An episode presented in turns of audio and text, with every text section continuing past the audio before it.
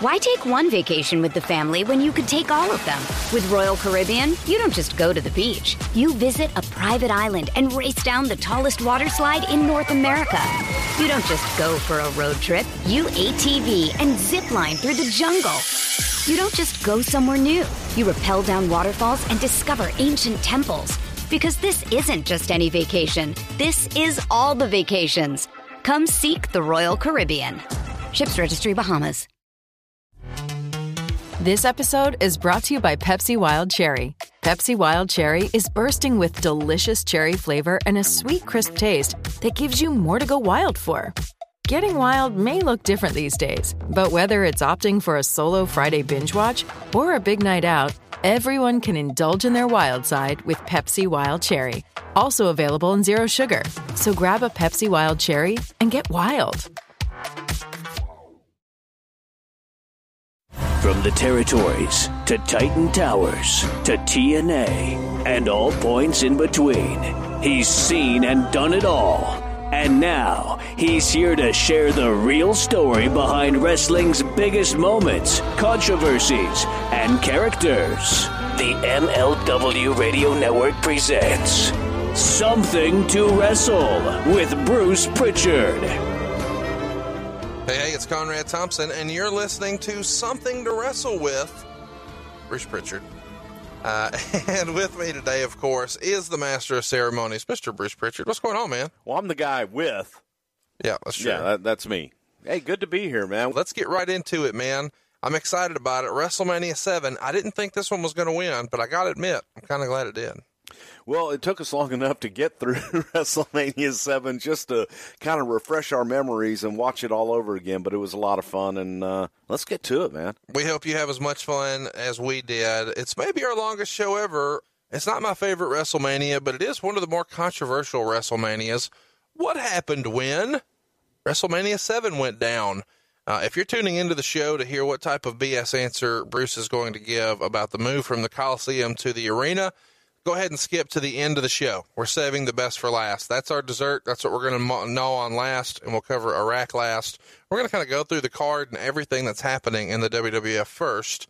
Uh, but let's talk about it. It's WrestleMania 7, March 24th, 1991. We're in Los Angeles. It's WrestleMania 7. Lots going on in the world. The Gulf War. We're obviously going to get to that later, too. Let's get into the matches. This is an astonishingly long show, uh, more than three and a half hours. Of course, this year WrestleMania was a day and a half. It felt like um, the only dark match is Koko B. Ware and Brooklyn Brawler. Then we get into the televised show. But before we do that, we got to mention this. Um, I, I, I probably would have forgotten this had we not sat down and watched a few minutes of it. Willie Nelson does the national anthem, and he comes out. and- America the Beautiful. my apologies. And he comes out decked out in all kinds of gear. He's got his WrestleMania sweatshirt on. He's got a Hulk Hogan bandana on. He's got Bret Hart shades on. He's got a little replica belt on. Uh, he's all decked out. There's got to be a fun. Back in the day, around this time, you were known to have a good time. You you had to have a good time with Willie Nelson there. You ever heard of the Toby Keith song, I'll Never Smoke Weed with Willie Again? Um, no, and I don't know that I want to. Well, it's a great song, and for those of you that know the lyrics to that song, I can empathize with Toby Keith. Let's just keep it to that. And the tenth floor of the Hilton in uh, Los Angeles was a hell of a night, hell of a party with Willie. Willie's a lot of fun. So uh, after that, we get right into it, and um, the first match is the Rockers, and they're going to wrestle Bob, uh, Barbarian and Haku. It goes about ten minutes. Uh, this is the last WrestleMania for the Rockers.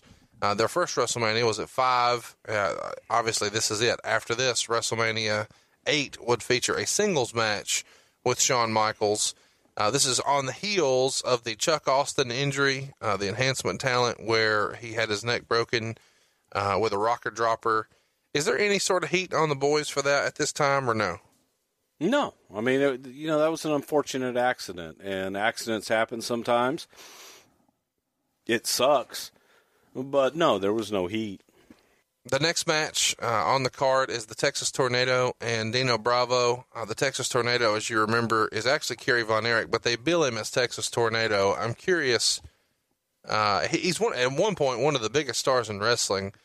Why don't you go with the Kerry Von Erich billing? You, you still refer to him as that occasionally, but the name on the screen, the graphic, uh, the way he's billed is the Texas Tornado. Is that just because Vince wanted to own it? Yeah, Okay. pretty simple. I mean, Vince, Vince saw him, and it was a name that he and Kerry came up with, and it's a name that he could market and own.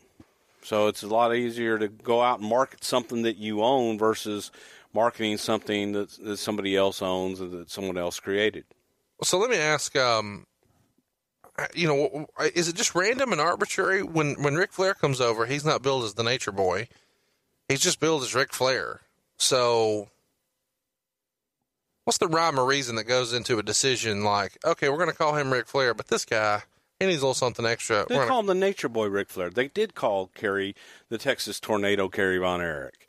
They they refer to him both ways, but he he was brought in as the Texas Tornado. That's a name they wanted to to brand. That that was what they wanted to call him. So uh, if you're gonna, it, it's confusing when you continually refer to someone. Well, he's the Texas Tornado. Well, he's Kerry Von Erich.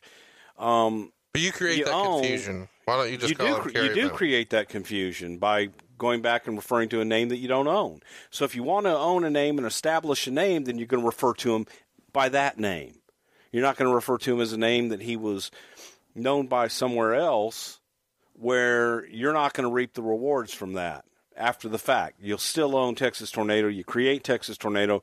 You own that intellectual property. And that's what Vince did. That's what the WWF did. With Ric Flair, they broke that rule. With a lot of guys, they've broken that rule. Well, that's what I was going to ask. Is do you think they still try to adhere to that because Kevin Nash comes back as Kevin Nash now? Sometimes they do. But the biggest pop he got is when he came back as Diesel in the Royal Rumble. Okay. I don't want to get hot about it. Let's talk about uh, Dino Bravo. Dino Bravo, this is last WrestleMania. Uh, French Canadian guy, untimely demise, pretty bad situation where he ends his, his time with us here. Uh, the story that has made the rumors and innuendo is that he was executed in his den, had the remote control in his hand, and was involved in some sort of underworld dealings with cigarettes. Did you guys have any inclination that Dino Bravo was a connected guy? I I don't know that he was a made guy, but he, he had some sort of shenanigans Did like I? this in his life. No, absolutely not. Did the company? I have no idea. Um, you know, Dino wasn't around. You know, after Dino left and Dino, uh, whether he retired or what he did, he wasn't around. So I never had any dealings with him. I didn't have the the concern, frankly, of, of what the hell Dino Bravo was doing. You just didn't have a you didn't have a relationship with No, him. I Okay. didn't, and and he wasn't around to to have that relationship. Is he the only guy you can think of that had maybe a mob related execution in wrestling? An alleged mob Yeah. execution in wrestling? No, Yeah. There's been more allegedly, where the guys were shot in the back of the head. allegedly. Give me another one. Well, there's a story that uh, has gone around about Gino Hernandez allegedly Okay. having a bullet in his head. Uh, I don't know if that's true or not. I, I know what we were told. Um, what My- his mother was, what his mother was told, and what his mother shared with us, which was not that he was shot, that he overdosed. Michael Hayes doesn't believe he overdosed. but, but there were. I don't believe he overdosed either. Okay. But I do know what the autopsy said, and the autopsy said he had more cocaine in his body than a human could possibly ingest. And Have you tested that before? have I? No, but I knew Gino very well, and I knew Gino knew his limits. Yeah. He, he partied, but he also knew his limits. Right. And that just didn't fit the Right. MO, if you will. So, yeah, I mean, you know, that's the only other one that I know of that. But I don't know that that happened. I, I like I said, the, the autopsy and the official report was that he OD'd. He being Gino Hernandez. Uh, okay. Well, let's uh, let's move along to uh, to the next match. It's the British Bulldog and the Warlord. This is the Battle of the Full Nelsons. Who booked this shit? I was doing TV at the time. Um, yeah, we watched that, didn't we? Yeah, It was a little was rough. It It was was, kind of- brutal. Let's run through this. Texas Tornado. Uh, Kerry Von Erich gets three minutes. British Bulldog and Warlord get eight. Uh, the next match is the Nasty Boys, Brian Knobbs and Jerry Sags. They take on the Hart Foundation. Have a pretty decent match for what it is. Uh, 12 minutes here for this one, and there is a title change. Uh, this is Bret Hart's last WrestleMania as a tag guy.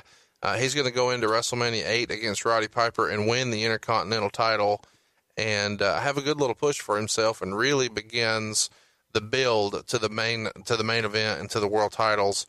Uh, Neidhart, of course, would then go on to do lots of other stuff.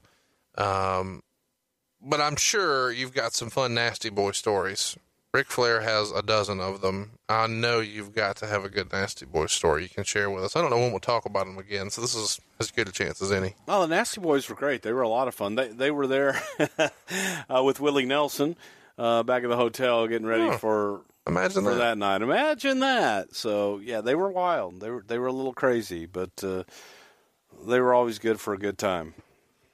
Um, you know, we kind of skipped over it a minute ago, but I, I wanted to mention to you or ask you uh, when the Rockers were taking on the much bigger tag team of Barbarian and Haku, they make it a point in their promo to say that they are tag team specialists. And then all the way throughout the match, they are constantly referred to as tag team specialists. It feels like this is the common theme whenever it's a smaller tag team taking on a bigger tag team.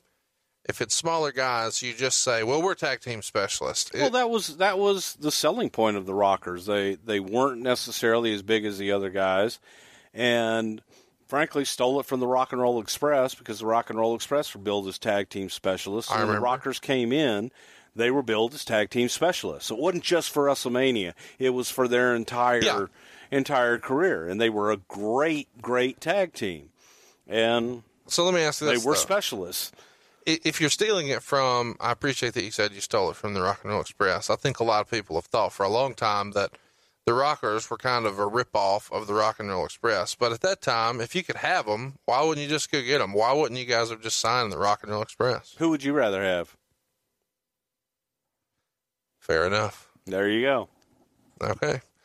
Uh, they defeat the Hart Foundation, the Nasty Boys do rather, and uh, so now you know Bret's not obligated to be in this tag team anymore. He goes and does big, great stuff. Did you guys have any real plan for Jim Neidhart, or is he kind of, for lack of a better word, just a ship without a sail without Bret? Well, there were there were plans for both guys, and you know, you go back and you look at was it WrestleMania four or five where we did the Battle Royal that Brett won. That was four. Okay, the idea in four was to split up the Hart Foundation. Okay, and here we are at Okay, seven. and, It's you know, just and- now and here we are. Well, no, we tried it then, and it didn't work. You know, uh, Bret just way back over. then, and, and well, neither one of them got over on their own, and they got back together, and it just let's try it again. Talk to me about um, about Jim Neidhart. Jim Neidhart has uh, not had the best success away from wrestling, but you know, were there were there any other times in wrestling that you feel like he, you know, really did a good job? I mean, it feels like to me Jim Neidhart's kind of peak of his career is right here, man. It's it's in the Hart Foundation. Even when he's tagging with Owen and he's doing other gimmicks, it just doesn't ever feel like it gets back to this point for him professionally. Some guys are tag team guys, and the the Hart Foundation, they were a great tag team. Yeah. And I don't know that Jim on his own was as attractive as the singles. So it's Bret shined, and Bret was able to go out on his own and get a following and do well. And Jim just needed that crutch. You know, Jim needed somebody. He needed that workhorse in there. Isn't it interesting that uh, Shawn Michaels and Bret Hart's career here are really starting to parallel Sure. with you know with the, this being their last tag thing together, and then in the next two WrestleManias, they're both on their way to Intercontinental belts, and then uh, they're on their way to the World titles in the in the following years. So lots of parallels. Let's get to uh, match number six. This is something that I was really excited to talk about as a kid. God, I just love this. Jake Roberts and Rick Martel. And a lot of this happened on the Brother Love show. And uh, I just kind of want you to carry us through, you know, how this all came to be. If you remember, he was Rick the model Martel. He had a cologne he was pushing. And what did you call the contraption that kept that in? The Atomizer. The atomizer. That's what it's called. I, well, I'm just saying it's not a word that I hear very often. Arrogance. It's so it's a bug spray gimmick that you guys spray paint and put stickers on that says arrogance. It's pretty creative. High tech stuff. who was in who was uh, in control of the props at that time? Can you give credit to that to somebody? You know, we didn't really have a prop guy at that time or a magic guy at that time. That was Wait, prop- wait, wait. Did you just say magic guy? Yes. So WWE refers to a prop guy as a magic guy. No, the prop guy referred to himself as the magic guy. He was a he was an absolute genius, Richie Posner, um, and that's what that's what we called his area of magic. Well, well, give me an idea of of some magic he created. That Well, no, just every everything that that was out there, any special effects, any any props or anything like. That. So when the he ring just collapsed- hated he hated the word prop. Okay. He he he preferred to say he made magic, which he did, and he was he was a magician too by trade, and a great magician. Okay, that explains it. I was going to say because Carrot Top does not refer to himself as a magic comic.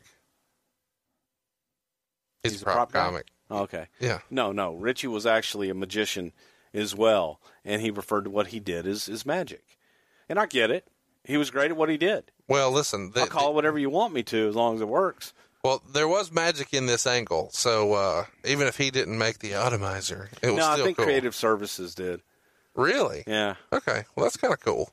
Um, Rick Martel in these uh, skits on the Brother Love Show is looking damn styling in these suits he's rocking, and uh, toting around some arrogance, and he sprays it in the eyes of Jake Roberts. Uh, whose idea was this? And do you remember who would have produced it or put all this together? Does any of that ring a bell? Well, I I did the arrogance and the model uh, vignettes and stuff. Vince and I did those. I don't remember whose idea it was. Probably you know either Pat or Vince, one of the two. But it was a way to present Martel.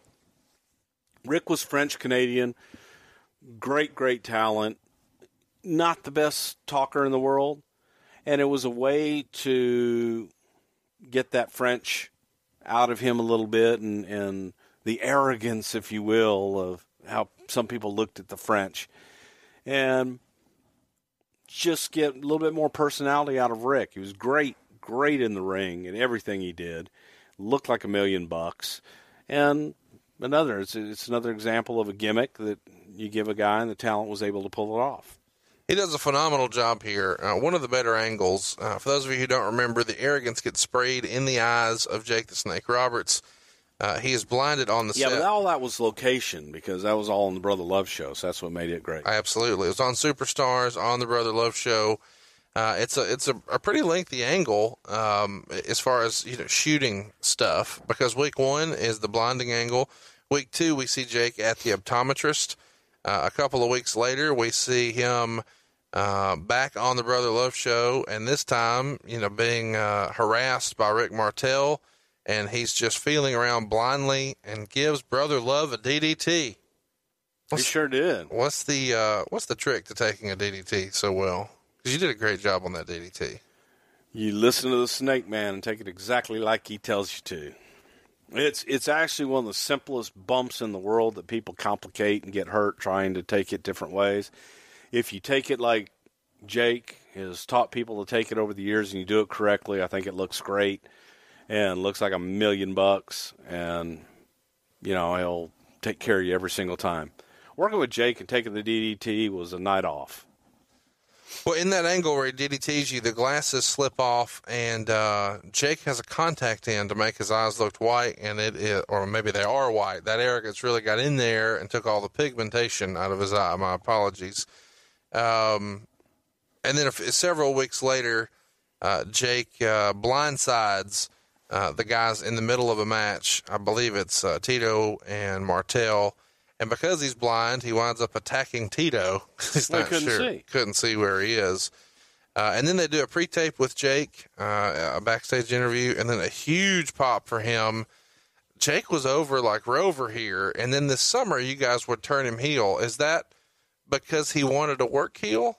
Do you remember? Jake always wanted to work heel. Yeah. He was more comfortable as a heel. Well, I think that summer is probably some of his best stuff, and uh, I look forward to us talking about that on a future episode. But what's interesting about this match is you guys would blindfold these guys by putting bags over their head, um, black bags, not the type that uh, Terry Funk put over Ric Flair's head, a Ziploc bag, but a black bag. And I didn't see it until this week when you and I, you know, were skimming through the show. You guys had cutouts in there with black mesh, you dirty cheaters. They could really see the whole time. I didn't see that. This is why Meltzer calls you a lazy con man BS artist. Yeah, well, you're, you're the one that co-hosts with me. That's true. So, were you watching on a monitor when this happens? When what happens? When this match takes place, Jake and Rick Martel, blindfold match, WrestleMania 7. Yeah, I was a gorilla. When you see Jake stick his hand up inside the Actually, mask, you know what? The first time I ever saw that was with you. Really? Yeah, That's the first time I noticed it, too. yeah.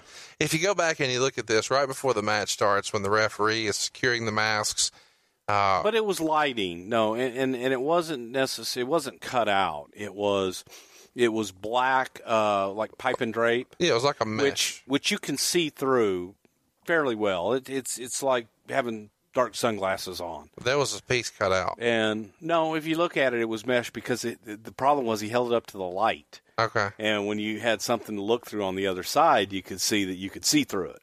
Well, it was. And when it's up against skin and when it's up, it's like, you know, it's black. It looks black and you can't tell. But when they held it up to the light, it was like, oh, crap. this sounds That like sucks. a terrible match, but man, it's pretty fun. And it gets knocked all the time about, oh my God, the blind the blindfold match. I thought they worked it tremendously. I, I would always think, and I haven't watched it in years. Um, I would always go, why are people always knocking it? And then I watched it pretty again. good. I thought it was great. Just the simple psychology of Jake and Oh. pointing, using the audience to tell them where Martel was. Those two guys did a great job. It was an entertaining story in the ring, and they, you know, if you watch the match, they didn't do a whole lot, no, but everything, every single thing they did meant mattered. something. Absolutely. Uh, is it fair to say that Jake would have laid this out? Uh, probably, but I mean, it takes two to tango. He probably No, no, I'm not taking no, he from probably Martel. worked. Yeah, he probably uh, the two of them probably got together and came up with it. But We just we just commonly hear as fans that Jake is a genius, and I don't think that that was ever more evident to me than watching this match because, like you said, he knows he's the baby face. He's got the crowd on his side. So whenever he's backed up and supposedly looking for Martel, he just sticks his finger out Right. and moves it around, Yeah. and when the crowd cheers, he knows that's that direction. Um, the other the other thing he did in The the, middle of the match was the clap. And so when he clapped, Martel started to come that way. The fans start to clap then. They're clued in. They're tuned in, Right. man. And so when, when now there's clapping everywhere, Martel can't figure out where he is. So uh, very, very genius stuff here. Um, the snake is in this match at the end. He does not look happy, and it made me curious. Do you remember any fun snake stories from around this time? Oh yeah, a lot. Can you give me one? is that possible? Oh wow. Um, there are all kinds of snake stories. That that snake found its way down people's pants before, and in in the ring, and and the more that someone knew, the more that Jake or somebody knew someone was afraid of snakes, uh, that snake would always find its way into into their presence. Jim Cornette one time jumped over a table when Jake took the snake out at gorilla position one time and tried to get it on Cornette. There was a time in Madison Square Garden where they had George the Animal Steele out with Cornette and Jake. They were going to handcuff Cornette. Now Cornette didn't know this, Oh, and they were going to handcuff Cornette to the bottom rope and put the snake on him. what would he have been saying during this time? What He would, who? what would Jim Cornette have sounded like at that moment? God damn, put a fucking snake on me, I'll kill somebody.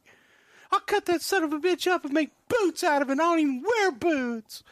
But he goes out, and the deal was Jim Myers, George the Animal Steele, was, was going to get Cornette and handcuff him to the bottom rope because Myers is, was a tough guy. He was an amateur wrestler, and he's a tough dude. And What companies would you want to work for? Just Capital is a nonprofit that tracks which companies are a force for good.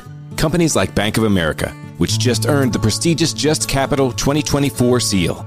Bank of America is ranked number one in the banking industry and number one for their ongoing commitment to workers, offering best in class benefits, including a minimum wage of $25 an hour by 2025.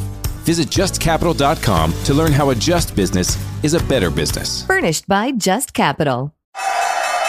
Just Capital is a nonprofit that tracks which companies are a force for good. Companies like Bank of America, which just earned the Just Capital seal.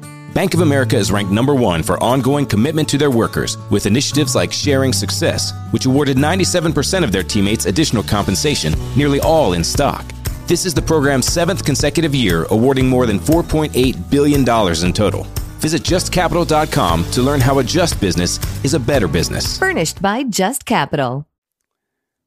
Myers gets Cornette, gets the handcuffs on him, handcuffs him to the bottom rope. Well, they go to get the snake and go to get it on Cornette, milk it for the crowd, knowing this whole time that Cornette's got nowhere to go. He's handcuffed. Well, before you know it, Cornette is escaped and is running down the aisle and gets to the back. And we're standing there going, What happened?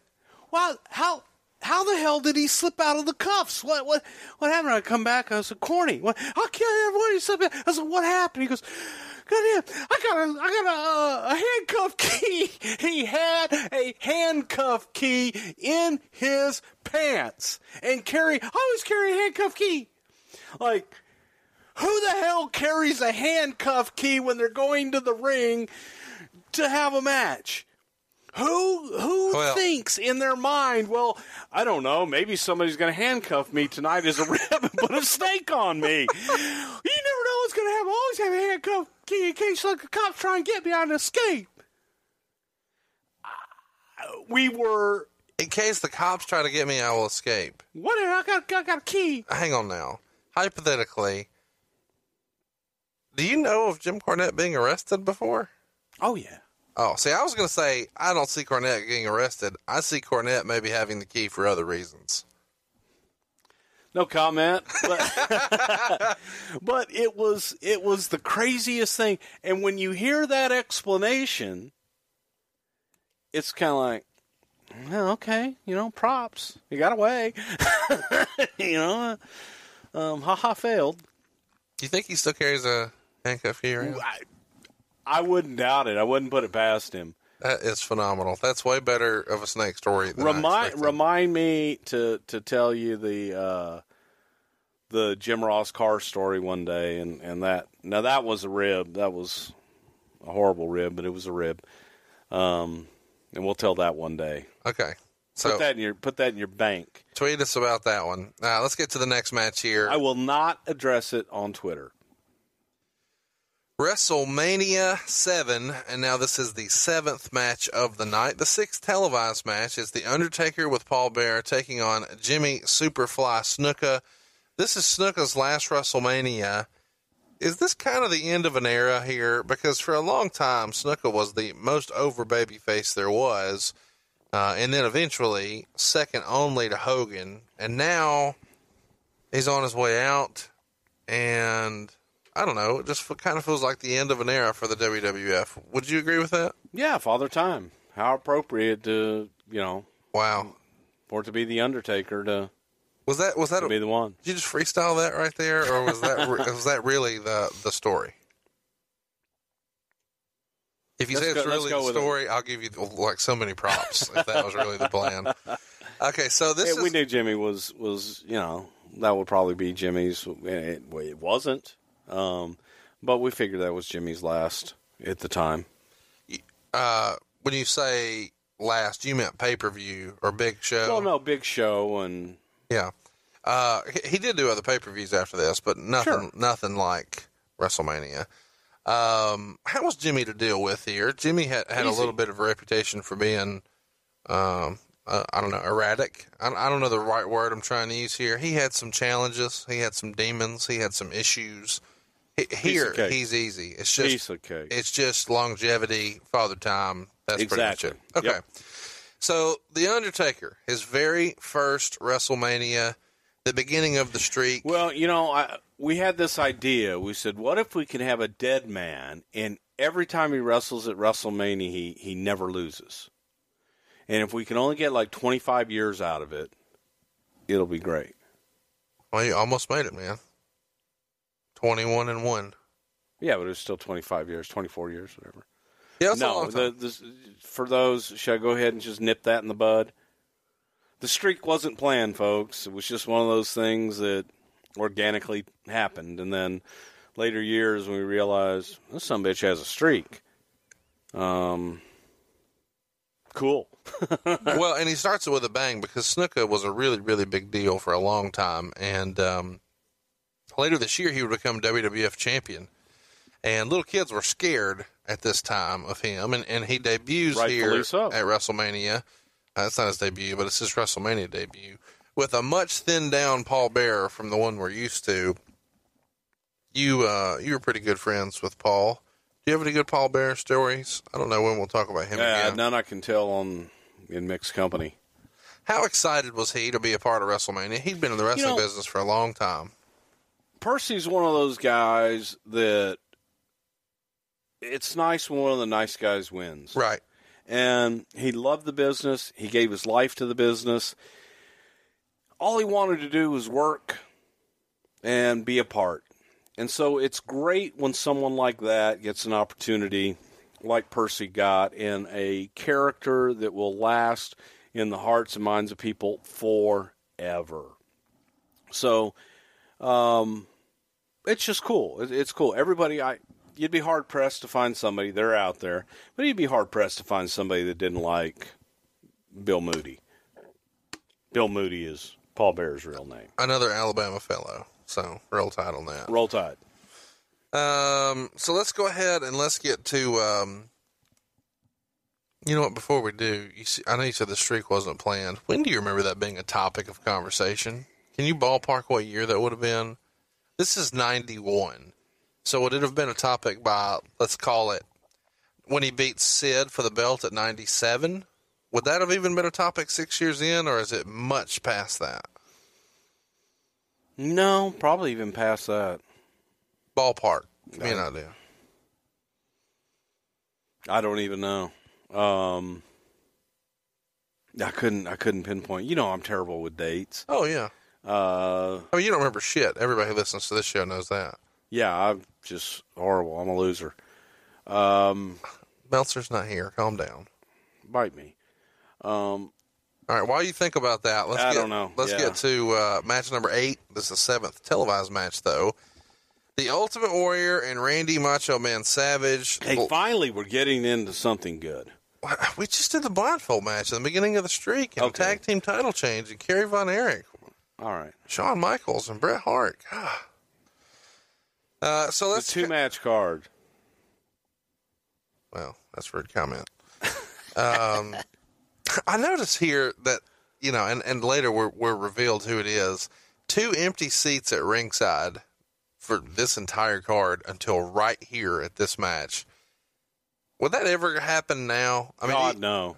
I mean, right dead center are two empty seats the entire night, and then for this match, Yeah, and you know what? It wouldn't happen now for several reasons. they they put audience members that actually want to be there, and no, not that those guys didn't want to be there, but they're you know people buy those seats and they spend a lot of money. they put the it's the celebrities on the hard cam side. Sure, now. because you know they're they're not may not necessarily be there to watch the show, and the the audience member that is there that buys those seats and pays their good money, they're not leaving those seats during the event. They Would this have been something that irked Vince back then, or was his attention to detail in other areas? No, it definitely irked him. You hated seeing empty seats anywhere, much less in the front row, right opposite hard cameras. Right. Um, now they deal with it a lot differently. They have seat fillers that if there's empty seats that are in the hard camera sections, they'll go and put people in them until the people come back with their drinks or if they're going to the bathroom or what have you. Uh, the folks in the seats are uh, Donald Trump and guest. We'll, we'll talk about that in a little bit. Uh, let's get back to the Ultimate Warrior, though. You guys did a really great job building this up here. Uh, if you think back to kind of how this all started, uh, Macho Man attacks the Ultimate Warrior on main event, and then Sherri appears at the Royal Rumble during an interview segment with the Warrior and begs for a title shot for Macho Man. Uh, later in the night, she distracts the Macho Man, uh, or she distracts the Warrior, and Macho Man sneak attacks him during his match with Sergeant Slaughter. Uh, a few minutes later, uh, back when they're you know back ringside, Macho Man really lays it in with a scepter shot on the head of the Warrior, allowing Slaughter to get the pin and become the world champion. And so they start to promote this as the first time ever uh, for a career-ending match in the WWF. Do you remember a career match prior to this in the WWF, or is this just the first big time one on pay-per-view? Not that I remember. It was it was the first first one on big time pay per view. That's for sure. So who who pitches this idea? Do you remember? Well, Randy was, you know, looking to take some time off. He had, he's fresh on a broken thumb here. I don't know if you remember that, but he had just broken his thumb. He's got two pins in there. Um, I don't. Yeah, I, I don't recall that. But Randy was was definitely looking for some time off and to take a break, and he had been running hard.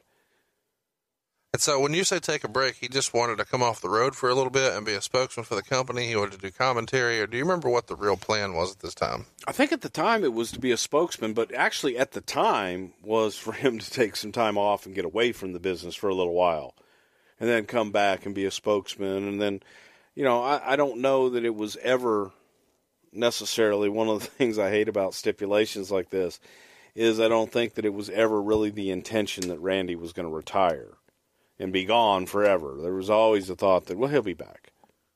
Yeah, Meltzer, uh, I know you love this, but Jesus. he suggested that, you know, maybe one of the ideas would be there would be like a letter writing campaign to get Macho Man reinstated. And you guys would request, you know, if you'd like for him to be reinstated, send your, you know, note to blah, blah, blah as a way to capture addresses for mailing addresses so you guys could send them catalogs and stuff and market stuff. And he certainly did something like that uh, the year before with the tugboat Hulk Hogan situation. Yeah, definitely. We did do that. Whose idea was that? 'Cause that's What? that's pretty genius. Oof. I would imagine probably Vince's. I don't know. That's that's a really really great idea. Bob Collins, Vince. I don't know. Okay, so uh, let's get into the match. Sherri and Macho Man are carried out on thrones for this. It's a pretty cool spectacle. Any memories uh, of that idea, or maybe funny stories of carrying them around? Maybe mishaps or guys who went on to be something like Cena was with Punk at that one WrestleMania, or DDP was for the Honky Tonk Man. I don't think any of the guys that carried Randy out that night went on to any kind of stardom, but it was, you know, the the sedan as we called it. The sedan. Yes, it was a sedan, and um, It looked heavy. it was. It was heavy without anybody on it, Yeah. and then you add two human bodies on it, and it it got uh, a little tricky sometimes. And those guys were always afraid for their life that they may dump Randall or Sherri somewhere, and Randall. Randall, Randall babies.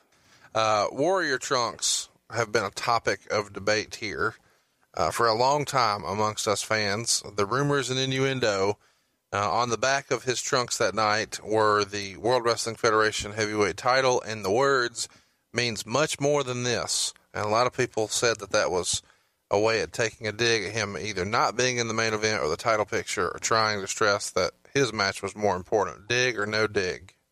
Well, I think it's silly that anyone would even think it's a dig because you're talking about the context of the match. You're talking about someone's career versus a championship.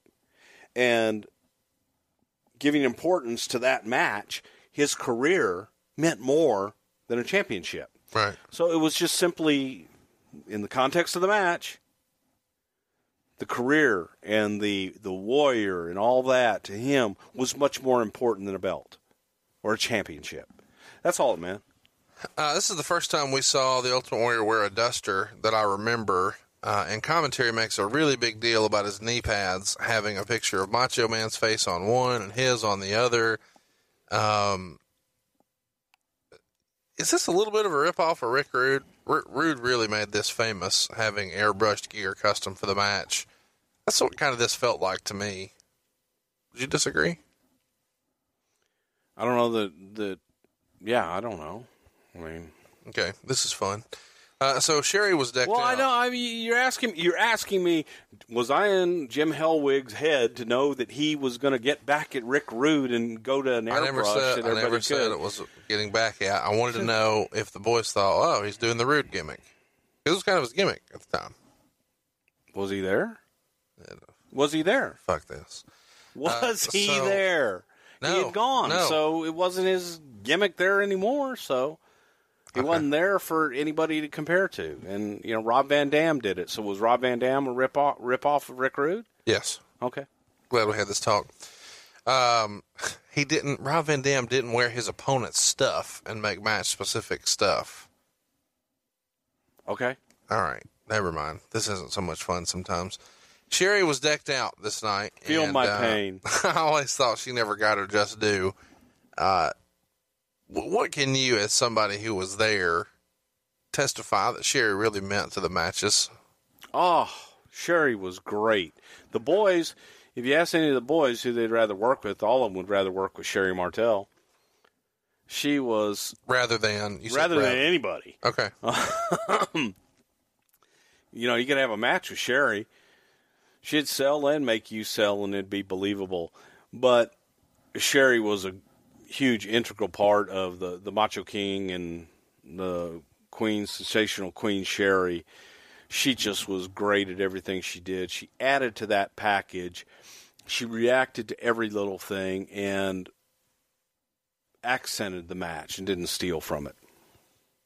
Uh, these guys would wrestle the next year at SummerSlam, and uh, looking back at this match, I still think this particular match is the best match of the Ultimate Warrior's career. Would you agree with that? Probably so. Probably the best match Warrior ever had. So I want to kind of talk about some of the match. Um, cool spot here. Randy does a crossbody. Warrior catches him, but stands him up and then slaps him. Uh, it really added to the story that you know Warrior's the bigger, stronger guy. And around this time, Gorilla starts really reiterating, "This is the largest pay per view audience in the history of pay per view." There's no way he would have known that at that point, right? This is just a line from Vince. I'm sorry, you're asking me to tell you what line Vince gave? No. You know what that was in reference to? Was we were broadcasting that to the troops Oh, all over the world. So the audience was the largest audience because of the the number of troops and where we were broadcasting. We broadcasted it for, for free on the uh, armed forces radio or, Yeah. or you know whatever. Yeah, yeah, we, yeah. we broadcasted it live all over the world, and so the audience was huge. Um, as far as pay per view buys, no, at that time We're- it was WrestleMania five. We're never getting away from the way you split hairs here, just so you know. Well, no, the audience I- was the largest. I get that. It was because we were broadcasting. What we- does it sound like we're talking about right now, though? It sounds just like attendance and tickets No, it's sold. it's that's what you choose to pull out of it. He said it was the largest pay per view audience, and you're saying, well, was Well, it pay per view? You on, didn't hang say pay per view buys. So it was the largest pay per view How is audience. it pay per view if no one's paying? Because that's what we refer to them as. So That's how I- we referred to. That's how we referred to the events. It's a pay per view event. So because it's a pay per view event, should have just been a was- per view. It was broad. There's no pay, so he should have just said this is did. this is the largest per view audience in the history of per view, but it wasn't. yeah, anyway. it was. No, it wasn't. Yes, it was.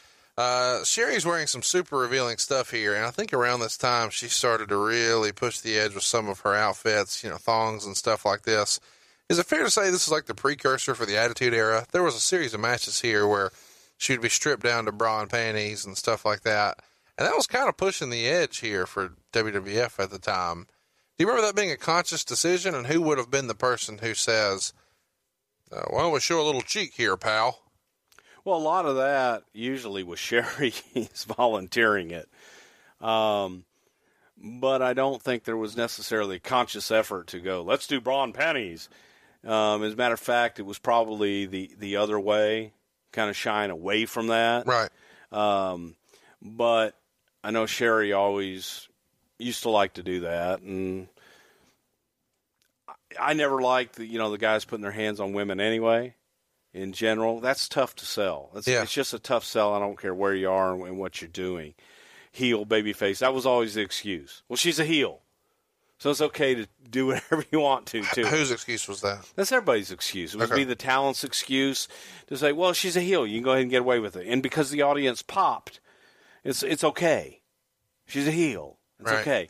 I just I just never liked it, but you know, sometimes they, they did it. Warrior uh, pushes Sherri here uh, when they're on the outside. Pushes her pretty hard and pushes her down, and it's not even addressed at the time. So, they're, what you're saying holds water. Well, what's is this the first time you remember this many finishing moves being used over and over and over and not finishing? It feels a lot like now you see guys hit a move a dozen times and then they still kick out. But back in those days, it, It was, was it was unique because usually when a guy hits his finisher, That's you know, it. that was it, and you work to the finish. And these guys wanted to do something different, and you know, career match that they wanted to make it special and just be able to you know go out and make it different. Uh, it's time for the pin now, and uh, after all these finishing moves, Warrior wins with just a foot on the chest for the pin. Your thoughts? Hated it. Kind I of thought it was disrespectful to to Randy Savage, the performer. I thought it was disrespectful to Randy Savage, the man. I also believe that it was probably Randy Savage's call, knowing Randy, and knowing how Randy was a firm believer of win him in the ring, lose him in the ring. You win him one, two, three, you lose him one, two, three, right in the middle. And I could see Randy basically anointing the warrior and saying, you know what, beat me, stand over me, and be the man because Well- Randy knew what was coming afterward. So it was it was simply um, Hey, it's Kaley Cuoco for Priceline. Ready to go to your happy place for a happy price? Well, why didn't you say so? Just download the Priceline app right now and save up to 60% on hotels. So, whether it's Cousin Kevin's Kazoo concert in Kansas City, go Kevin, or Becky's Bachelorette Bash in Bermuda, you never have to miss a trip ever again. So, download the Priceline app today. Your savings are waiting. Go to your happy place for a happy price. Go to your happy price, Priceline. Why take one vacation with the family when you could take all of them? With Royal Caribbean, you don't just go to the beach. You visit a private island and race down the tallest water slide in North America. You don't just go for a road trip. You ATV and zip line through the jungle. You don't just go somewhere new. You rappel down waterfalls and discover ancient temples. Because this isn't just any vacation. This is all the vacations. Come seek the Royal Caribbean. Ships Registry Bahamas. Simply a way to get Warrior over. As if that's not enough, Warrior takes a victory lap around to the corners and then again comes back to the center to put a foot on the chest, uh, this time posing with the duster on. It just seems a little disrespectful to not only pin him with one foot, but to make a victory lap, uh, throw your shit on, and then do it again. Well, it, it is to me, and I think that the talent at the time, here I am defending Warrior. I think the talent at the time, everybody knew what was going to happen next, and felt that Randy was going to have his moment at the end. So, get your moment now, and then move on, and Randy gets his moment at the end, and it did work. It did. It did work. But as you and I watched it, I even told you that when we were watching it, I thought that was it, it rubbed me wrong. I knew what was going to happen. What um I'm curious the thinking that goes into the what happens next. Sherri attacks the Macho Man after the match. She's upset that he's lost, seemingly, you know, because of the impact it'll have on her career. And then, of course, Liz, who they showed in the crowd, uh, a good ways away from the ring, two rows back down uh, the aisle. Um, she comes to the rescue and throws Sherri out of the ring by her hair, and the crowd goes nuts for them to reunite. Women in the crowd are crying everywhere, and then they reunite, and he uh, embraces her, puts her up on the shoulder, and then when it's time for them to leave, he used to make her hold the ropes open for him, and this time he opens them real big for her. And the replay they show on the pay per view isn't of the match at all, but it's of him picking her up. So he started the match as a heel, worked as a heel, uh, you know, cheating and chairs and all this stuff. But then Liz come back, comes back to him, so now he's a babyface. Has this ever happened before?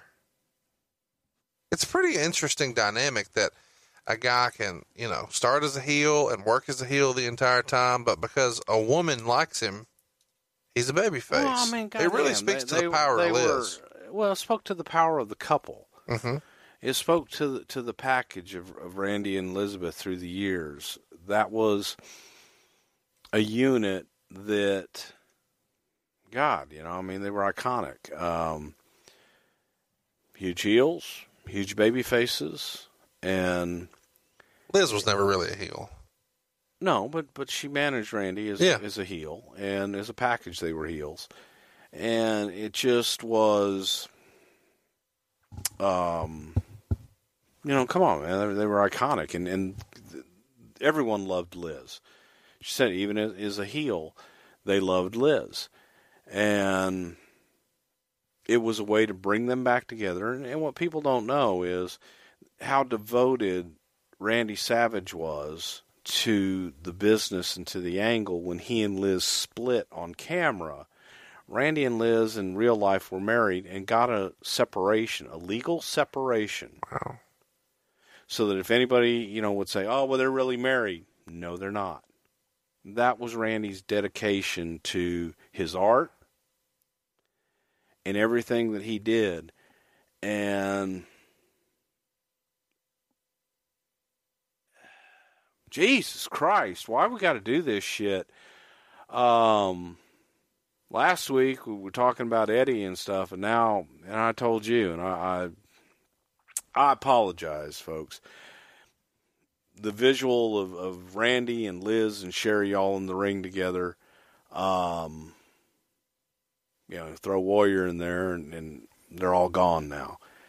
Uh, was powerful, and it's even more powerful now when you sit there and you watch that and you see them, and knowing how much Randy loved Liz and vice versa. That to watch that, and you're talking about people crying, man. I, I cried that night, you know, when it happened. It was a work. It was a beautiful story, but it was also those two coming back together and and and it was a beautiful story and it, was um was what it was but it worked and onward and upward What do you think made um, Liz so special? There's never really been a character like her since. she's quiet classy. Didn't have to say a lot didn't say a lot. And she was beautiful woman but she also was like that uh, girl next door.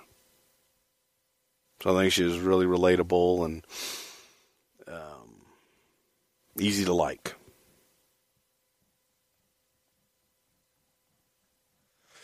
Um, this seems like the time when you guys would have taken an intermission. I don't know that it was acknowledged uh, as an intermission. I'm curious, why the hell did WrestleMania used to have an intermission?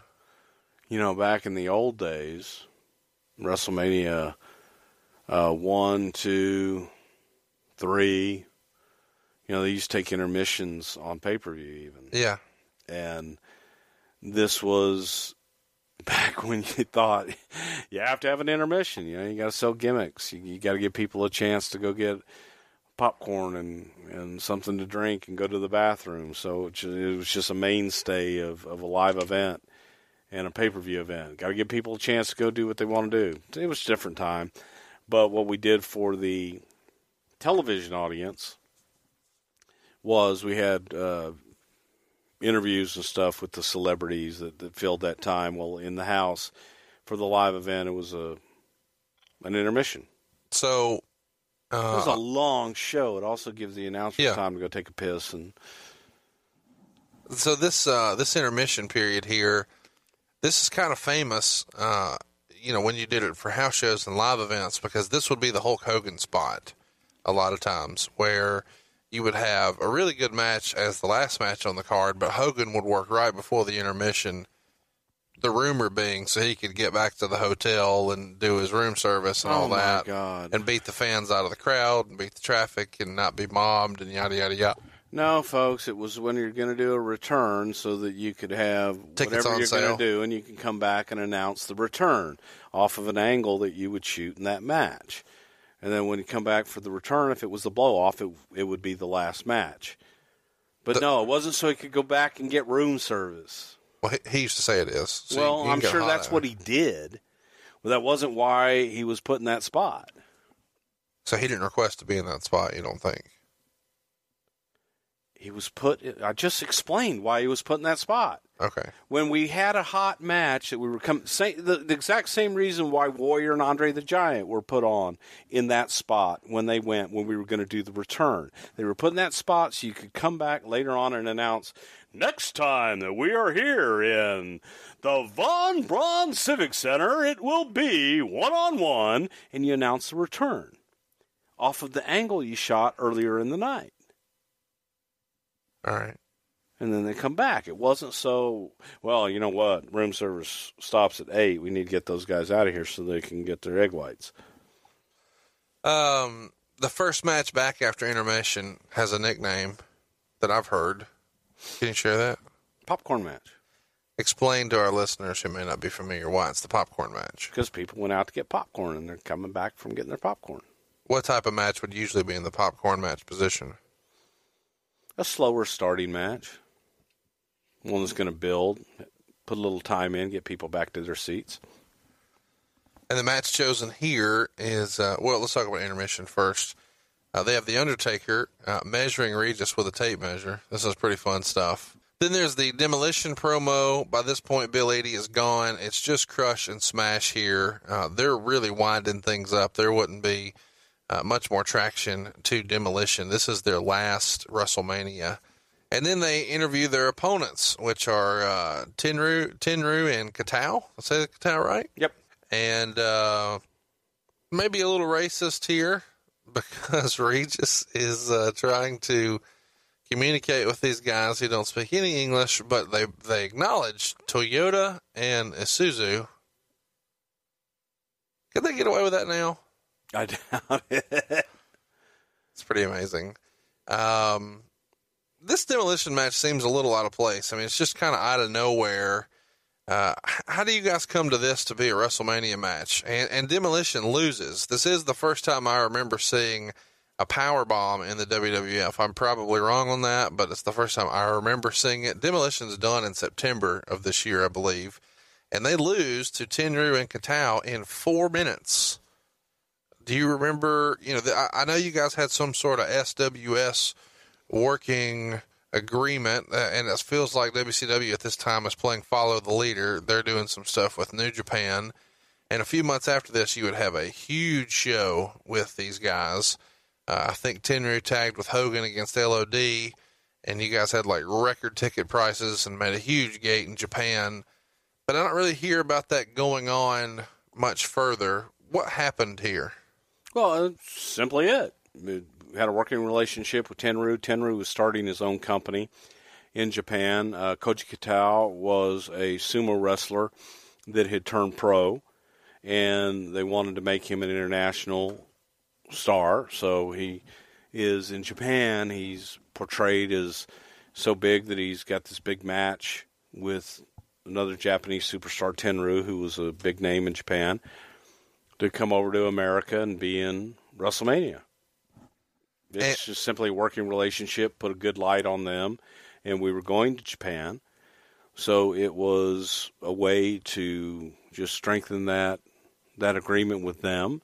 And it was more that particular segment, that particular match was more important to Japan than it was per se to the show or really have any meaning in WrestleMania. But internationally in Japan, it, it had a lot of meaning. Uh, before we talk about the Kitao situation, why is demolition winding up? Like at one point, demolition's pretty damn over. Um, what what what do you think changed when Crush was interjected? It wasn't the same, or it was just time. Well, it's just time. I Okay. mean, you, you, it's like I love it when people say, "Well, why'd you why'd you guys?" The dream, you know, baby, it's just getting hot. You're gonna cut it off, but everything runs its course. You can't have demolition be the dominant tag team forever. There comes a time that it's you got to bring something new in. yeah. It's their time. That hell of a run. It's just their time. Well, it looks like their time is up. We can't see them. Kitao's time is now. Uh, Kitao, famous maybe, I don't know we'll talk about it again, for trying to uh, shoot on Earthquake later this year at the Japanese show that we referenced a minute ago. Um, so when, when, when they go, when WWF, at the time goes to Japan, they match these two guys up. Uh, probably because uh, John Tenta was was a pretty successful sumo and had some real name recognition in that sport. And since Kitao is kind of the man over there for that, uh, this is a natural fit. But then in the match, he kind of goes in business for himself. It's on YouTube if you'd like to see it. Do you have any memories of that? Because I don't know when we'll ever talk about that again. No, I just remember when it happened, and and Were you, you at know, that show? Nope.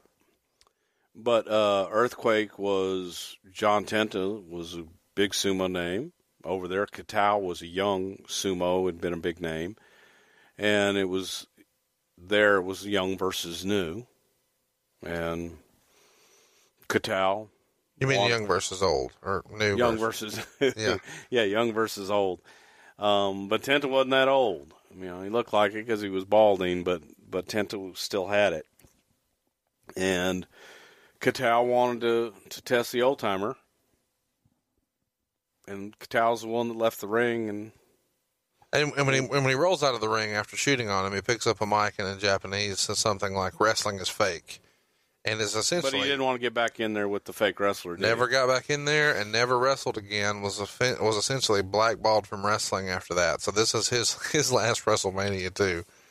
Yes, it was. WrestleMania continues. We go to match number 10 on the card. Number 9 on television. The Big Boss Man is going to take on Mr. Perfect here for the Intercontinental title. And this is an interesting match to me because the Big Boss Man looked better than ever for this one. Um, Both guys did. yeah, uh, really an entertaining match. Do you have any uh, any memories of this one? it was just a great match. You know, it had been built up with Bobby Heenan insulting the big boss man's mom, and we shot some very entertaining vignettes about Mrs. Bossman. She was a good sport, and culminating, you know, culminating here, perfect Intercontinental Champion. It was bringing Andre back out to kind of avenge breaking up with Heenan and anointing the big boss man. It was a hell of a match. It was it was really a great match. Uh, real quick, I want to dig into a little bit more about the big boss man. He's in phenomenal shape here. Why didn't he get more of a push? Uh, it seems like he debuted, and um, well, you're fired up at it, but I mean, he debuted and, and then goes on some some successful loops with Hogan on house shows, even some cage matches, and then he does some tag stuff with Akeem. But he gets himself in great shape here. He's super over. He doesn't get the win, and he's programmed with the Mountie at SummerSlam. What would have been the harm in But- giving but him what's- a, a title run? A push. Jesus, that's a hell of a push. You come in, you work with the top guy, Hogan. Hell of a push. You're you're, you're put right on top. Yeah, with, no, with I- the I- top guy. Then then from there, you know, you go on and you form a tag team and you work with the two top guys, Hogan and Savage. you go around. Bossman had a hell of a run. Great push. Uh, but my you point can't is- you can't just push push everybody all at the same time. The spotlight is only so big. So, you know, Bossman had a hell of a run. He, he comes out of here with a victory. He didn't win the title, but he came out with a victory. He came out on top. He comes out with Andre anointing him and raising his hand. It's it's not always about well, he didn't have the belt. Well, I'm just saying that because dur- during this run, what? The belt is a prop. Are you serious right now? I'm sorry. Do you want me to say the belt is magic? Well, a few minutes ago, when I said Jake had a white contact in, you got half hot about it, and now you're referring to the Intercontinental Championship title belt Is a ma- prop. made by Reggie Parks. That's a prop. It's a prop. Yes. Believe it or not, they're a prop. I don't know what to say to you anymore.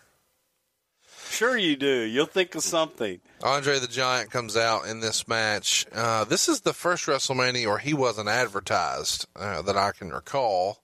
Um, I, I assume he had been having some injury situations in his life Uh, this is the last WrestleMania appearance for him. And uh, I'm curious, you know, if he would have been able to work, did you guys have a plan for what the match would have been? He does some He physical. wasn't a part of it. He, he, you know, he wasn't necessarily a part of it. The storyline was the breakup with Heenan, and then going on after WrestleMania to have the managers wooing him. That's all it was.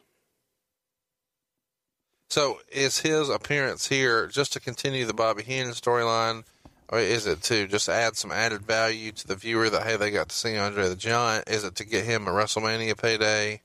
All the above. It was a part of the story. It was all the above. He was a part of the story, and Was he uh, able to work here? I, guess what I'm getting at is why not give him a match, even if you put him in a tag match.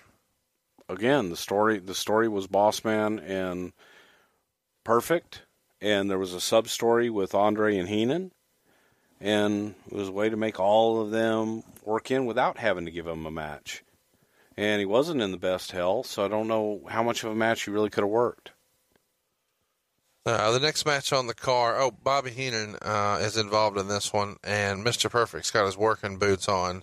If you haven't seen this match in a long time, you should go check it out. It's a pretty decent match. It runs about ten minutes. But Perfect, man, he is just all over the place with crazy dramatic bumps. I can't help but wonder, what did Vince think of some of these over the top Curt Hennig sales? Is this something that would have pissed him off, annoyed him, or would he found humor in it? Because he's clearly doing it to be funny. Well no i mean that that's that was curt's way of working and curt was a bump machine and it just simply you know as far as vince's reaction you have to ask him what he thought of it but it would probably depend on who it was the timing and who he was working with weird uh, thing in this match worth mentioning too. Boss Man's working perfect. The referee's Joey Marella. On commentaries, Lord Alfred Hayes and Gorilla Monsoon. Everyone's gone. Is that weird to see? Doesn't feel like that should be the case. yeah sucked i mean it you know it's just one of those things that and yeah it's sad you know those guys you travel up and down the road with and and spend a lot of time with so yeah it, it it's i'm getting old Do you, you have a lot of uh, impressions? Do you do a Big Boss Man? no Jim Cornette does a Big Boss Man, and let me just say, Jim Cornette's Big Boss Man is identical to your Jim Cornette. god damn If foul, it, a fa- double cheeseburger double cheese extra mayo extra onion get it right or i'm gonna kill somebody It's like it's like a foul mouthed Mickey Mouse. uh, match number eleven, number ten on the card uh, that was televised. Earthquake takes on Greg the Hammer Valentine. They don't get very much time at all. They're only in there for about three minutes. What's the point of this match? get guys on the card Okay, let's move along. Uh, the Legion of Doom, Hawk and Animal, two of the biggest attractions in the history of wrestling, take on Power and Glory, uh, Hercules and Paul Roma, and uh, the Legion of Doom wins in 59 seconds. there you go Is this a waste? Why? Got Legion of Doom exposure, got him out there, got him a win on WrestleMania. Why is that a waste? Well, it just seems like you know. I know. you're Would you rather him not be on the on the show? Well, I'm just saying. British Bulldog and Warlord got eight minutes. They were in a program. It was a blow off. This was a way to get Legion of Doom Uh, out there and get him exposure, get him a big win at WrestleMania. Legion of Doom supposedly are um, having some issues with their contract at this time. Does any of that ring a bell? No. Uh, you know, that's rumors and innuendo, obviously. But the uh, the rumor and innuendo is that uh, they're just not really happy with their spot on the card or their pay or both. And you know, they're not they're not early in the show. They're late in the show, but they're 59 seconds in. Nothing. Got nothing on that. So they go out and they destroy their opponents in 59 seconds, and they're upset about that. I'm just asking. I don't recall them being upset. Maybe they were, maybe they weren't. I I don't recall that. But I don't know what they'd be upset about being being Well, on the show and the alternative is not being on the show. not having 59 seconds, not having any seconds, and The guy, you know, minute should they have been second where? Or wait a minute, no, number number two where Texas Tornado was. I'm asking. Well, here's my question. You know, these guys were main event attractions for Crockett and doing and, and did big business down there, and were in cage matches last with Dusty and Flair and the Horsemen, and now they're wrestling Paul Roma and Hercules, and you're acting like that's okay. So, just wanted to give you a chance to. Uh, you know, again, it's it's like well, everybody should be in the main event. There's one main event. I'm not arguing that he should be in the main event. Here's what in I'm saying. In this case, there were two main events. I'm not arguing any of that. Was this 15 matches. what's wrong with Demolition LOD here? They'd already had Demolition LOD. The Not program was over. Okay. But they, they had already had a program. They'd already gone through Demolition. Why They'd would- already worked with them. Why wouldn't you have saved it for WrestleMania and made it a bigger deal? Again, you can't save everything for WrestleMania. You got to have attractions other times during the year. So it's not all well. Every match should have been the main event of WrestleMania. It doesn't work that way. You got to you got to tell stories. You got to draw houses during the rest of the year too. So there was a story. They had their run with Demolition. It, it's, it goes back to the old. Well, why didn't they do, Do Flair think? Do and you think Hogan? if you got? draw. Do you think if you guys built a card worth of shit, you wouldn't have had to move it from the Coliseum to the arena? We'll come back to that. Uh, let's go to match number twelve that was televised. Virgil with Roddy Piper. How's that for a pairing? Uh, defeated Ted DiBiase by countout. I don't remember seeing a uh, WrestleMania win by countout. I'm sure it's happened, but none come to mind right off the top of my head. Um, this is a big angle. You guys did a really, really good job building this one. I thought. Uh, no music for Virgil because Piper managed him. Uh, I'm not exactly sure why Piper was here except to build the angle right after. Uh, There you go. Ding, the- ding, ding, ding, ding, ding, ding. it just seems hodgepodge, but you know, whatever. Uh, count out win for Virgil as Ted attacks Piper. Sherri then attacks uh, Piper and sides with Ted, and then they beat on Piper's hurt leg. He came out with a brace on and limping. Uh, and then, of course, Virgil pleads with Piper to get up on the hurt leg and carries him out. Um, is this Virgil's highlight of his career? Is this like the pinnacle? For Probably Virgil? so. Yeah. Yeah, probably so. That's about as high as Virgil was going to get. Do you remember what type of fuck money he got for this? I don't. Do you reckon that afterwards he celebrated at the Olive Garden? I would imagine so. Did Yeah. they even have Olive Garden then? Oh yeah, that's selling breadsticks. That's been the shit for a long time. Okay. Uh, meat sauce, baby. Okay. Uh, the locker room sets were all over for the backstage interviews, and I've always been fascinated by these. It was kind of a staple at the time. These famous uh, locker room backgrounds. Uh, there's a, a payphone, and uh, I think there's a couple of different sets here. And you've told me before that you maybe had a hand in that. Can you kind of lay out what that is, or, or did just every locker room you guys had in the 80s and 90s look identical? Yeah, that was a hell of a coincidence. It really was. no, we had basically your heel locker room set and your babyface locker room set. One was pink, one was blue. Oh, I didn't notice that. I'm colorblind, Yeah. so I didn't notice that. So it wasn't like uh, pink was was pink for the girls, No, or pink, was, for the for heels. Pinks are heels. okay. Baby faces are blue. Well, you know. Conrad. Uh, now let's get into um, the Mountie and Tito Santana. These guys had a barn burner of a match for about a minute.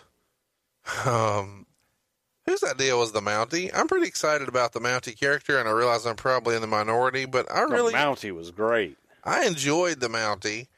Uh, do you remember who came up with the gimmick? He was great at it. Well, we had a box, and it's at prowrestlingtees.com forward slash Bruce Pritchard box of gimmicks. And we reached in and pulled out, and there was a Mountie hat in there. Um, Jacques' brother Raymond had, I don't want to say retired, but he, he basically semi retired and was doing commentary for us, color commentary for us in Montreal. And Raymond had other businesses, and um, Raymond, another wonderful guy, that uh, it was an opportunity, Jacques going out on his own and, and give him new life and a new character, and came up with the Mountie, and, and look at, you know, how Americans view foreigners, which we'll be getting into next. Um, and no matter where they were, but it was a way to. It had a lot of heat in Canada. It had a lot of heat everywhere, but it, it had a lot of heat in Canada because the Royal Canadian Mounted Police felt that we were making light of the Mounties, Right. and Jacques had a lot of heat with that. But it was just you know a gimmick, no different than the Big Boss Man. And he did a phenomenal job with it. Oh, it was great. Is the theme of this pay per view, you know, card quantity over quality? I'm not saying that to be a Well, dick. hindsight being twenty twenty, yeah. I mean, there's just so many short matches and so many guys and so many matches. It feels you, you forget about it, and and I, I'm I'm exhausted just talking about talking it. about it Well, let's um, we're gonna get because as, as you get into it, the sell of this card were two matches: yeah, Warrior and Savage, Hogan and Slaughter. right. Well, and Jake and Martel. Come on, blindfold match was awesome. That's true. It was awesome. Perfect and Bossman was awesome. All right, let's uh, let's talk about it. There's some. There were some uh, celebrities who were here, but there were some celebrities who backed out, or so the rumors and innuendo would have you to believe. The two empty seats we talked about earlier in the front were Donald Trump. Donald Trump was there because Marla Maples was there, and uh, I mean, roll tide on that, right? Yeah, they were dating. Yeah, so uh, Trump's there. Chuck Norris is there. He's interviewed on camera. Uh, Lou Ferrigno, Henry Winkler, uh, Alex Trebek replaces Bob Costas, or so we've been led to believe. Bob Costas had some sort of quote that said it wouldn't be in the best taste or something like that, and pulled out. Uh, he had been and, and was later a WWF proponent, but seemingly backs out here because of the perceived controversy of the Iraq War. Uh, rumors and innuendo would also lead you to believe that Roseanne Barr and Tom Arnold, who are a pretty big deal around this time, were supposedly supposed to be there, and being in Los Angeles, that makes sense. Uh, but they back out too. Do you remember what their plans would have been for them at WrestleMania? Was it just to say hi and bye, or would Roseanne have done something? No, it was. She was pretty hot at the Strictly. No, it was strictly to be like guest ring announcers and stuff like that, guest interviewer, things like that. I do remember Costas. I don't remember in that particular instance uh, Roseanne and, and Tom Arnold. Um, I do, but I don't. You know what I mean? right, right, But right. it was simply they would have been, you know, guest timekeeper, no different than what Trebek and Regis and Marla did. So uh, Celebrities on the fringe. let's talk about the Iraq stuff. This wasn't the original plan for WrestleMania 7. So, talk to me a little bit about um, where this idea first comes from. You know it's WrestleMania, so you know Hulk Hogan's figured in big, but you revealed it before what the original idea was, and I don't think that we've really expounded on that here on your show. Kind of lay that out for everybody. Well, the original original idea was Let's set the backstory. It's summer 1990. Uh, earthquake attacks Hulk Hogan, gives Hogan some time off TV. He's going to go film Suburban Commando, I think. Is that right?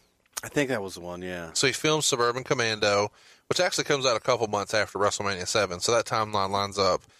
And uh, he does the uh, the chest finish, the, the sit down gimmick on uh, Hogan, and then Hogan's out and he's off TV, and his uh, there's a new character, Tugboat, is introduced, and he is Hogan's pal, and he's going to try to come to the rescue and help him. And um, they're doing these bracelets, and you can get one of these bracelets if you'll just write in and blah blah blah, and you're supporting your Hulkster, and they're showing all these letters that are coming in. You guys are doing a an address capture campaign, which is pretty amazing. People do it with email and text message numbers now, but back then snail mail was the deal. And uh, Got to build that mailing list. and so it builds to SummerSlam 1990, which is Earthquake versus Hulk Hogan um, in Philadelphia. And the seeds are starting to be planted. What was the original plan for WrestleMania 7? The original plan was we had uh, Sarge coming back, and and we had Adnan uh, Adnan Al-Kaissie, and there were there was turmoil in the Middle East with Iraq and what have you, and Iraq being invaded, and, um, or uh, I'm sorry, Kuwait being invaded by Iraq, and the idea was that Hulk Hogan's good new best friend Tugboat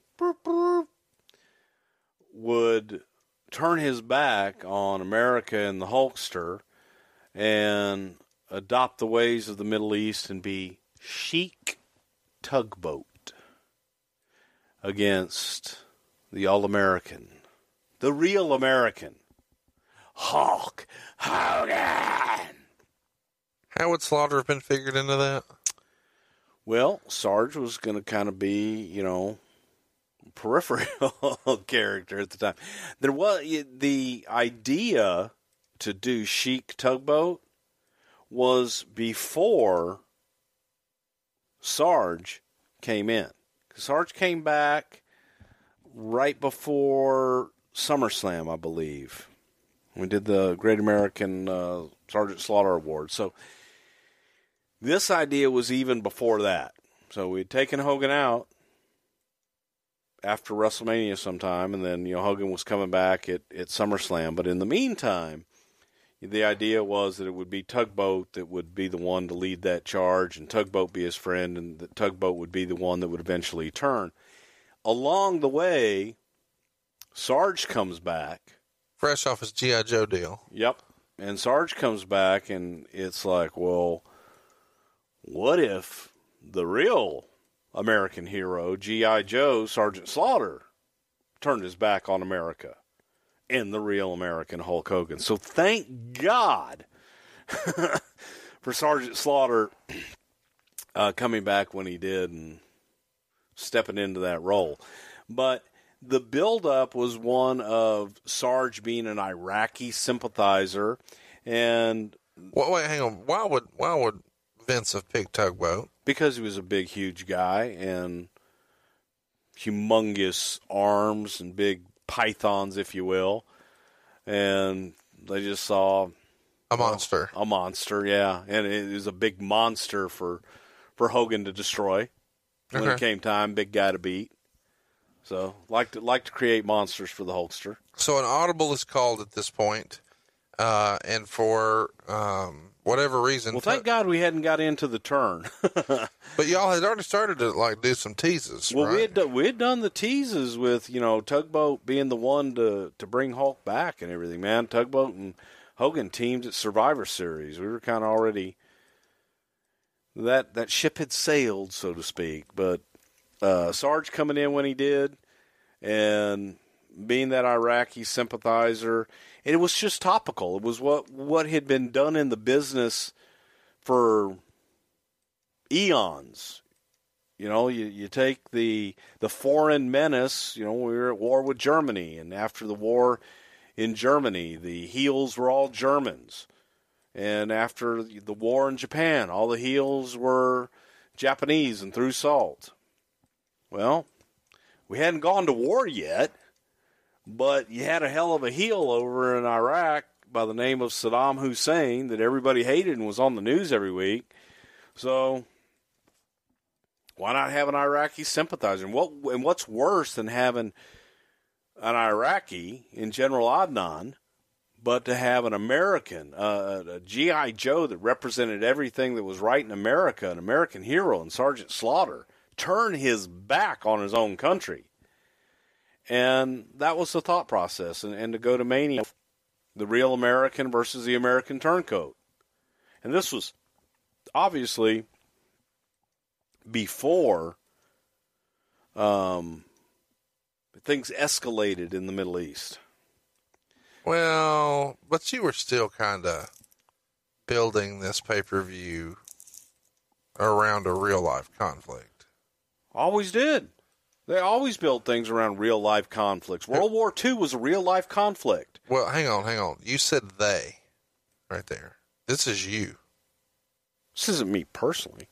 Oh, you personally were there. Yeah, I was personally there, and yeah, I was behind it, and I, I definitely did support it. And it's it's what they had done. The the Hollywood wrestling historically took foreigners and, and made them heels and bad guys, and you propped up your American heroes, and that, and that's exactly what we were doing. What was and before that, you know, before we even necessarily, you know, before we even had conflict in Iraq, we had booked because the Los Angeles Coliseum had approached us about coming in and ha- holding the event in the Los Angeles Coliseum, which held over 100,000 people. And we went out there, we flew out there, they had a huge presentation. They set a ring up on the 50 yard line and they had the big screens up. They had put seats on the field around it and had They did a big cameras sale. out. Oh, they had a huge cell. I mean, they had you know WrestleMania seven up on the scoreboard, and they had video, so that when we walked in, we were up on the big screen and stuff. They had this beautiful luncheon for us, and that was God. I want to say it was right after or right before. Well, it was right before WrestleMania six and because we had been uh, we had done six in Toronto, and this was going to be bigger than six. Right. So we had been out there and done the tour, made the decision. Okay, we'll do this, and and then as time went on, it was like, well, take Hulk's best friend, tugboat, and you know do the turn and triumphant return of the Hulkster. WrestleMania uh, 6 ran a promo for tickets being on sale at the Coliseum. And if you go back and watch it on the network, that promo has been erased. It is not there. Uh, before we get into what happened there, did you guys think that this Iraqi concept would draw 100,000 people? Well, first of all, there was no Iraqi concept when we booked the Coliseum. So what did you what would you think a year out? Well, you're sitting there trying to figure that out. You know it's going to be Hulk, and I think in Vince's mind he had this tugboat thing, and then his Iraqi thing started going on. Well, what if we made him an anti-American? So it wasn't so it was in in March or, or Yeah, February yeah, of, yeah. of of the year before They we go. We're going to go to war with Iraq. We're going to have an Iraqi sympathizer. Um, Okay, so the plan to sell 100,000 seats was Tugboat and Hulk Hogan. yeah, That one didn't work. no. Um, was WrestleMania 6 a disappointment? Do you think some of the slide, some of the decline starts with WrestleMania 6 based on it being babyface, babyface, and it not having, I don't think the event was a disappointment at all. you don't think, I mean, I'm just asking, was it, were buys down for that? It was reported that buys it was were down buys. for that. Well, buys were down from WrestleMania five, yeah, but I don't think it was a disappointment. So it was less about Warrior Hogan and more about how or how bad it was, and more about how great WrestleMania Five was with Macho and Hogan, Maybe and I, how know, masterful just the think build that was. the, I just think that the babyface attraction Didn't work as well. maybe didn't work. Well, obviously it didn't work as well as the other one, but that's hindsight. So yeah, so you then you come back and you're planning to do tugboat, and along the way, Yeah, and along the way, Sarge comes available. Um, tensions heat up. You got does Sarge call no. y'all or do you call Sarge? Do you call? Sarge called us. And he's fresh off the the Yeah. uh, the GI Joe thing. That was a big Well, deal. Yep, and Sarge was looking, and he and Vince had had a falling out before, but Sarge called, and uh, I Do you remember what that falling out was about? It was about the GI Joe contract, I believe. He didn't want him to do it. Vince didn't want him to do it, no, and Vince wanted to have a piece of it. And Oh, Sarge, you know, went off and did his own thing. I say. So Sarge was arguably as big, if not bigger, than Hogan at Sure. that time. Absolutely. So, you know, it was it was disagreement. Shit happens all the time, but it was opportunity for him to come back. He came back. He was red hot. I mean, he was red hot. Did he want to be a heel, or did He y'all? loved the oh, he loved the idea. Really? Oh yeah. Whose idea was it to? uh Do you remember it like sitting around the pool and Again, came up that, with the a lot of that was that part of it was a lot Pat and Vince at that time, and I was doing TV, so I was in after the fact, and you know, You told me something about television. Uh, and one of the th- one of the most iconic things here is I guess you guys soaked a Hulkamania T-shirt in lighter fluid and then had Sarge Well, that was down the way. light it. Um, That that was closer to the that was closer to the match itself. was there uh, discussion about anything else there? Yeah, there sure was, but I mean, you know, get you, you got to before we get to that, and I know where where you want to go with that, but getting to that point, we, we had Sarge and we had Adnan, and this this surge from underneath and the the animosity towards Sergeant Slaughter and and Adnan was growing, and he Let, us talk about Adnan for a minute. We've just kind of glossed over him. Tell everybody who Adnan really is. I don't think a lot of people. I mean, he just kind of appears out of nowhere, and he's in WWF programming, but he has an interesting backstory. Yeah, he's Adnan Al-Kaissie. That's his real name. And he's from Iraq. He grew up with Saddam Hussein. Wow. And they were childhood, you know, neighbors, friends, what have you, went to school together. And so he was a legit Iraqi, legit knew Saddam Hussein. And, you know, it wrote itself Right. in a lot of respects. And in our lifetime, we had never, I didn't, you didn't, we'd never experienced war. We experienced the Vietnam War, but we had not declared war on Vietnam. I didn't. I'm not as We- old as you. Shut up. Okay, I'm sorry, I forgot. Okay, I did. But we had never declared war on a country Right. at that point for me in my lifetime. I read about it. Um, I was alive during the Vietnam War. So the thought of going to war was unprecedented. We never dreamed in a million years we'd actually go to war. Thought, well, there's a skirmish, there's a dispute. This guy's an asshole over here in Iraq. Well, let's have an Iraqi sympathizer. It's a heel. It's what we've done for years Well, and and we we went with it and it was it was getting over people were booing the shit out of him and it was building and we had a red hot honest to god red hot white hot heel in sergeant slaughter and adnan so you got a white hot heel you got a white hot baby face in hogan the two shall collide what happens if along the way that red hot heel takes the most coveted prize being the WWF championship. so you um, you don't think that this was in poor taste? It wasn't in poor taste when it started. No, it wasn't. Not at all. Even though not hearing him. Go ahead. Welcome to Talkville, the ultimate Smallville rewatch podcast. Title Transference aired October 27, 2004. Director James Marshall, writers Todd Slavkin, Darren Swimmer. I really like this episode, and I'm surprised that you don't like it as much as you thought you did. I actually respect your opinion more than I respect my own in general. when you say things are good and I check them out, they are. Jump in now or catch up on any of the past seasons of Talkville on YouTube or wherever you listen. Hi there. Sorry for the interruption, but are you enjoying this show on Google Podcasts? You should know that the Google Podcasts app is going away this spring. That's right, going away, gone as in no longer available. You can still enjoy this show elsewhere though. Try out Spotify or Amazon Music, or maybe TuneIn is more your style. Whatever app you switch to, be sure to follow so you never miss the next episode. And thanks for listening, wherever you listen. Even though not here in America, but over there, people were losing their lives. It wasn't in poor taste. What do you mean people were losing their lives? People in people in Iraq and Kuwait that Iraq was when Iraq was invading Kuwait? Right. Well, they hadn't really done that all yet. It was a skirmish. There was skirmishes Ah, don't so, involve so death. what? So what you're saying is it's in poor taste to ever portray something that is controversial. Well, hey, let's run through it. Do you see people rioting on WWE TV now? I'm saying at the time. I'm saying at yeah, the time I'm saying now. I'm saying at the time. No, we're not talking about now. We're talking about at the time.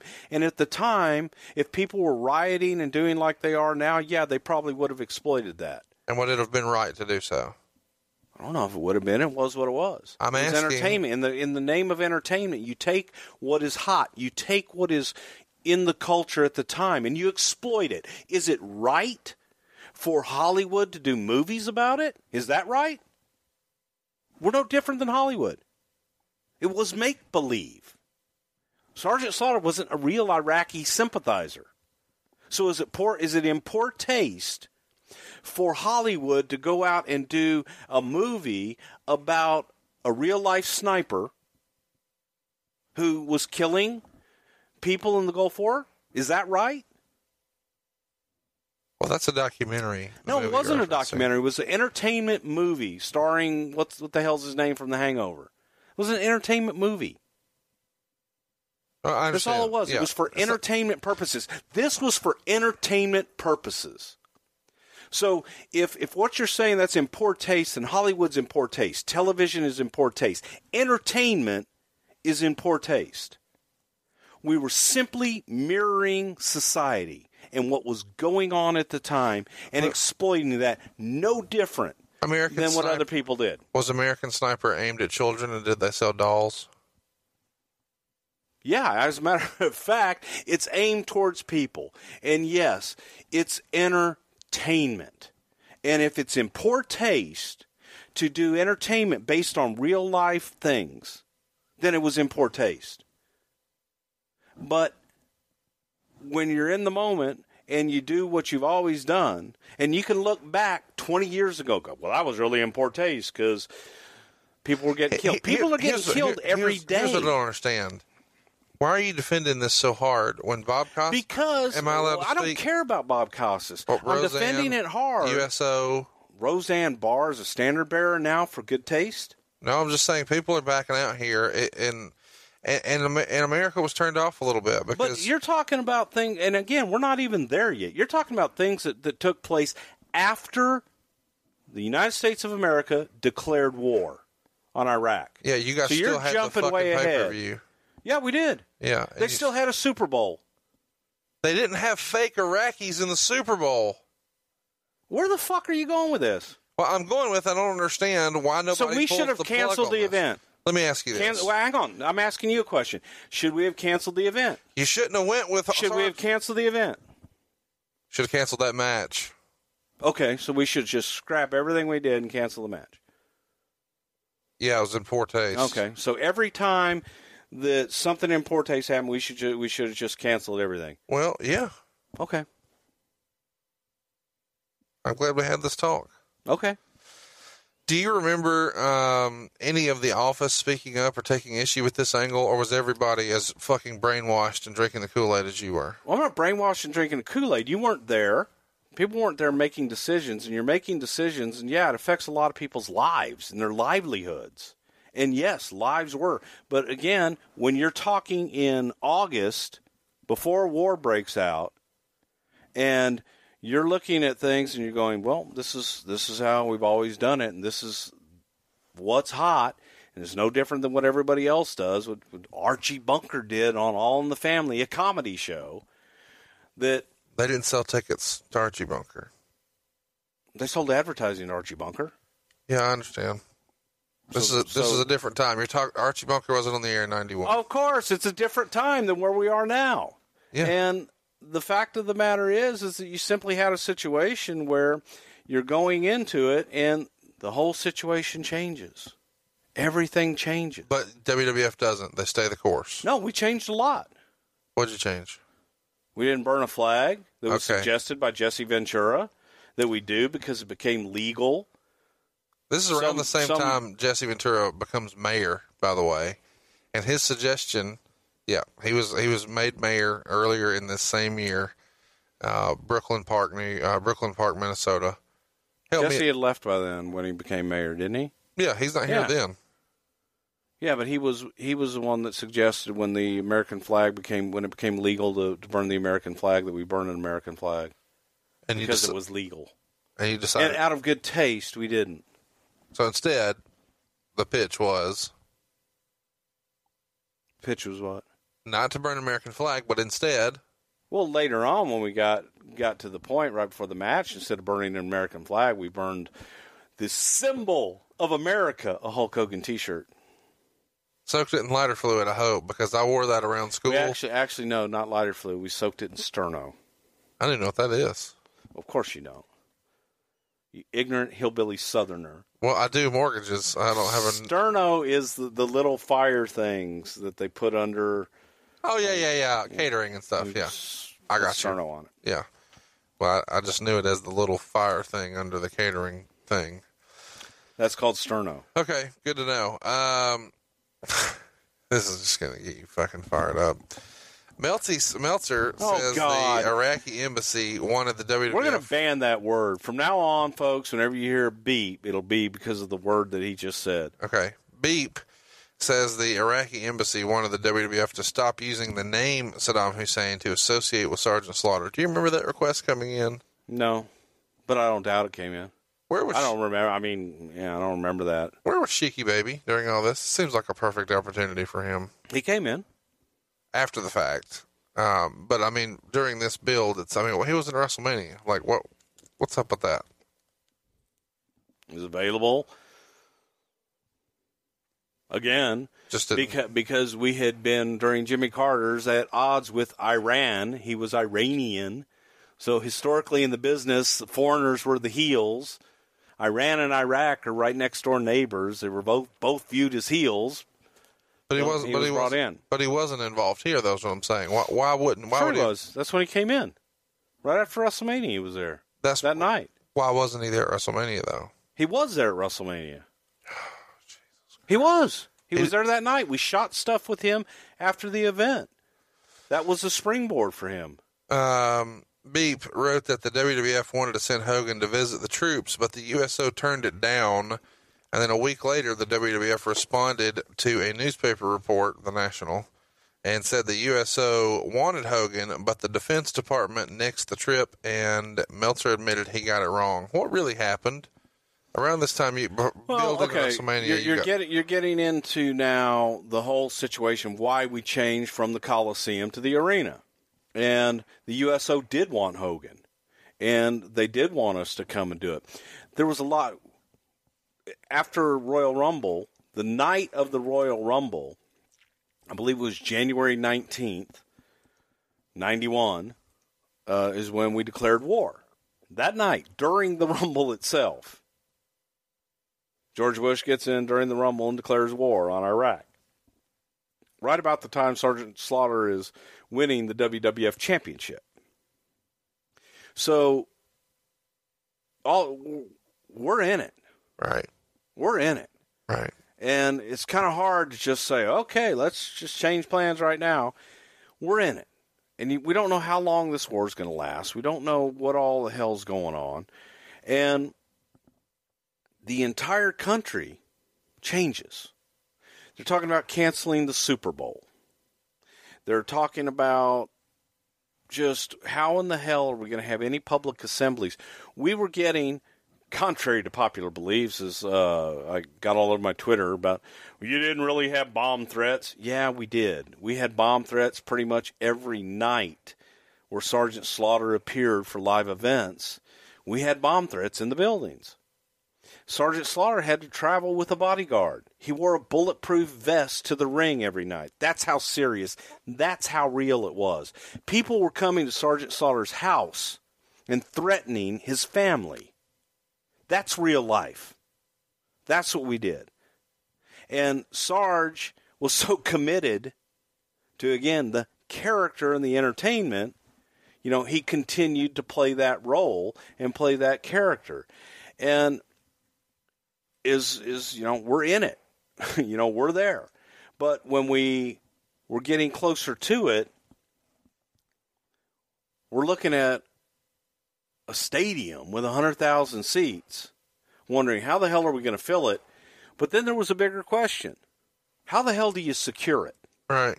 It wasn't a dome stadium. Right. If you've ever been to the LA Coliseum you know that it's pretty much just open and there's you know ticket counters and entrances into the thing that are right next to the stadium.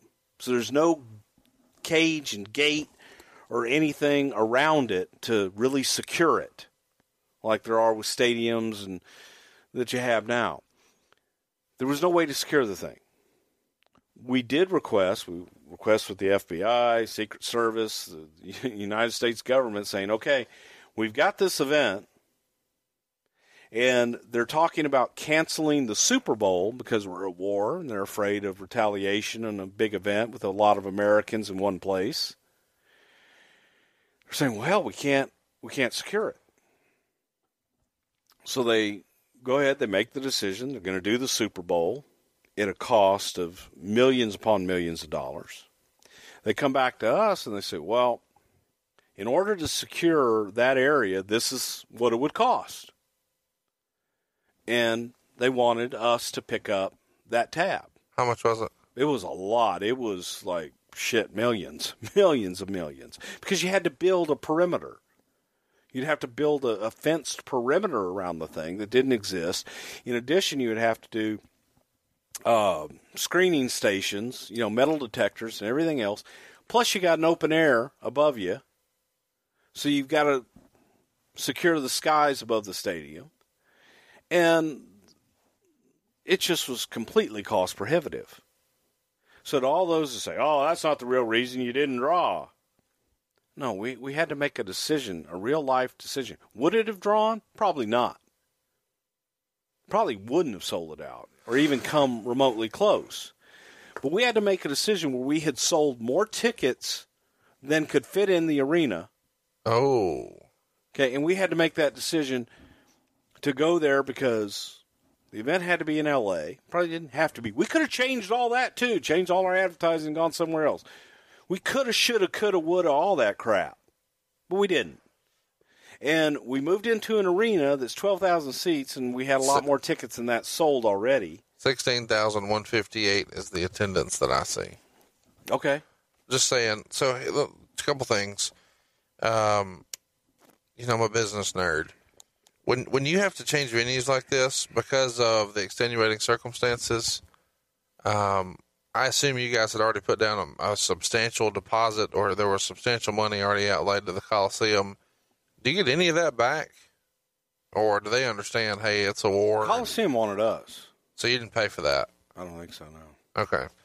Um, but it does cause a logistical nightmare because you had seating set up and numbered based on what the Coliseum would be. Yeah. And now these guys have paper tickets. Fans have paper tickets. Yep. And some of those sections don't exist and they don't have that many rows and they don't have that many seats and the sections are numbered differently everything's different. Nobody really, I would imagine, knows what the hell's showing up at the ticket turnstiles. No clue.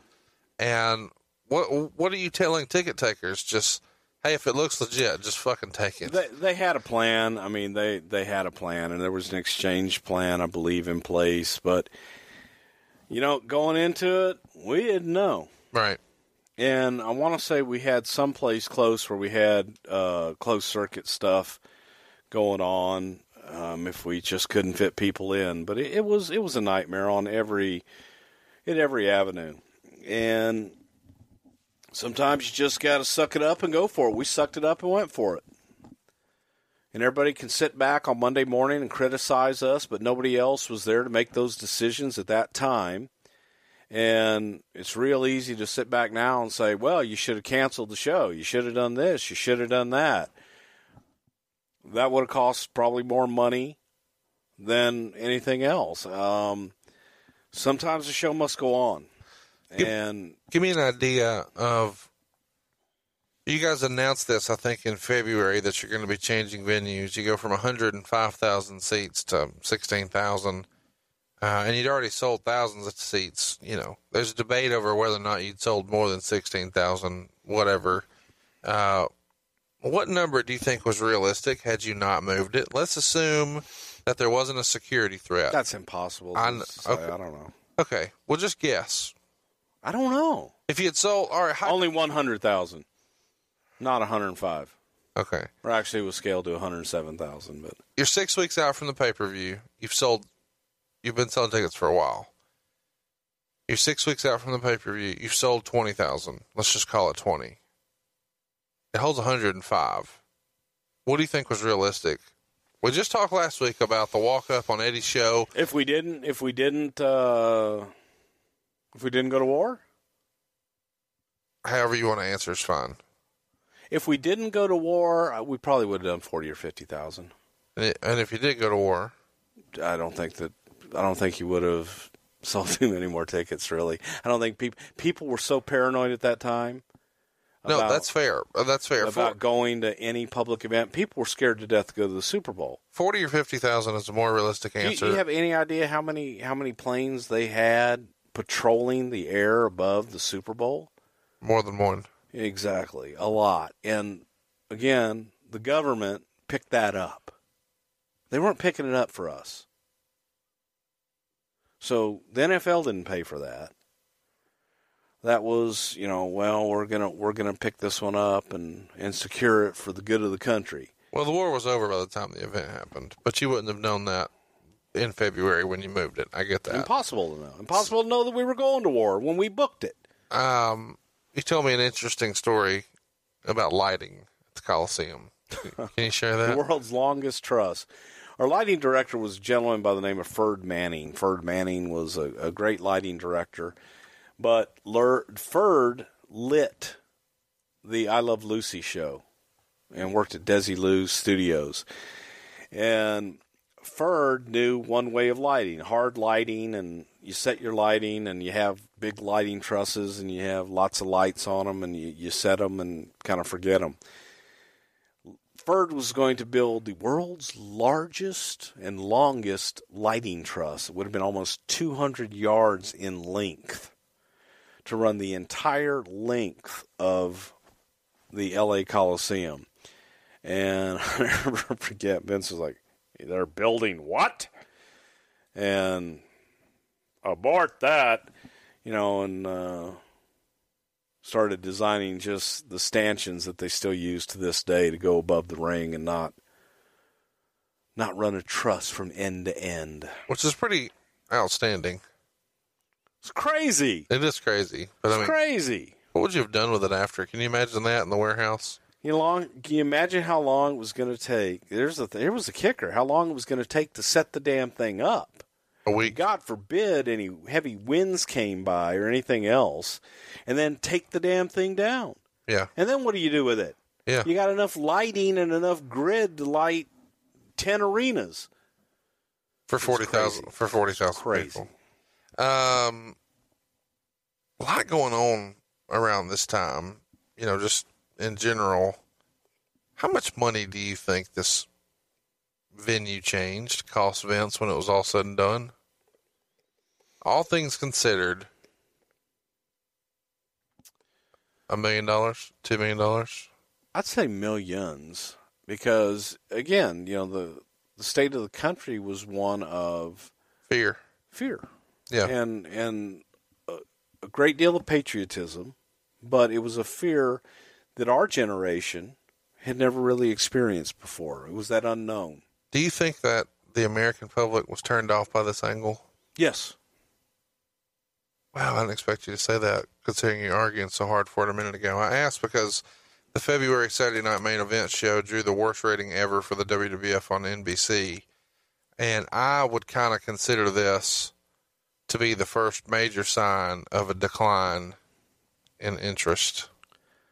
No, that, I think people were definitely turned off by it. I, I think that there was a I think there was a segment that loved it, but obviously the the segment that had disdain for it, hated it, was much bigger. You know, it was a different time, and, and when you're in a bubble,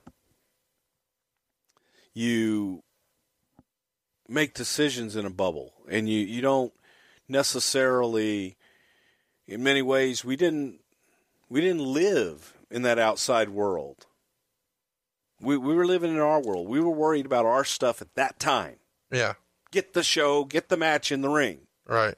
and you're thinking about you know well all this other stuff people are being killed people are being killed all over the world uh, that was cold hard just fact and it's different when all of a sudden wait a minute you know jeff down the street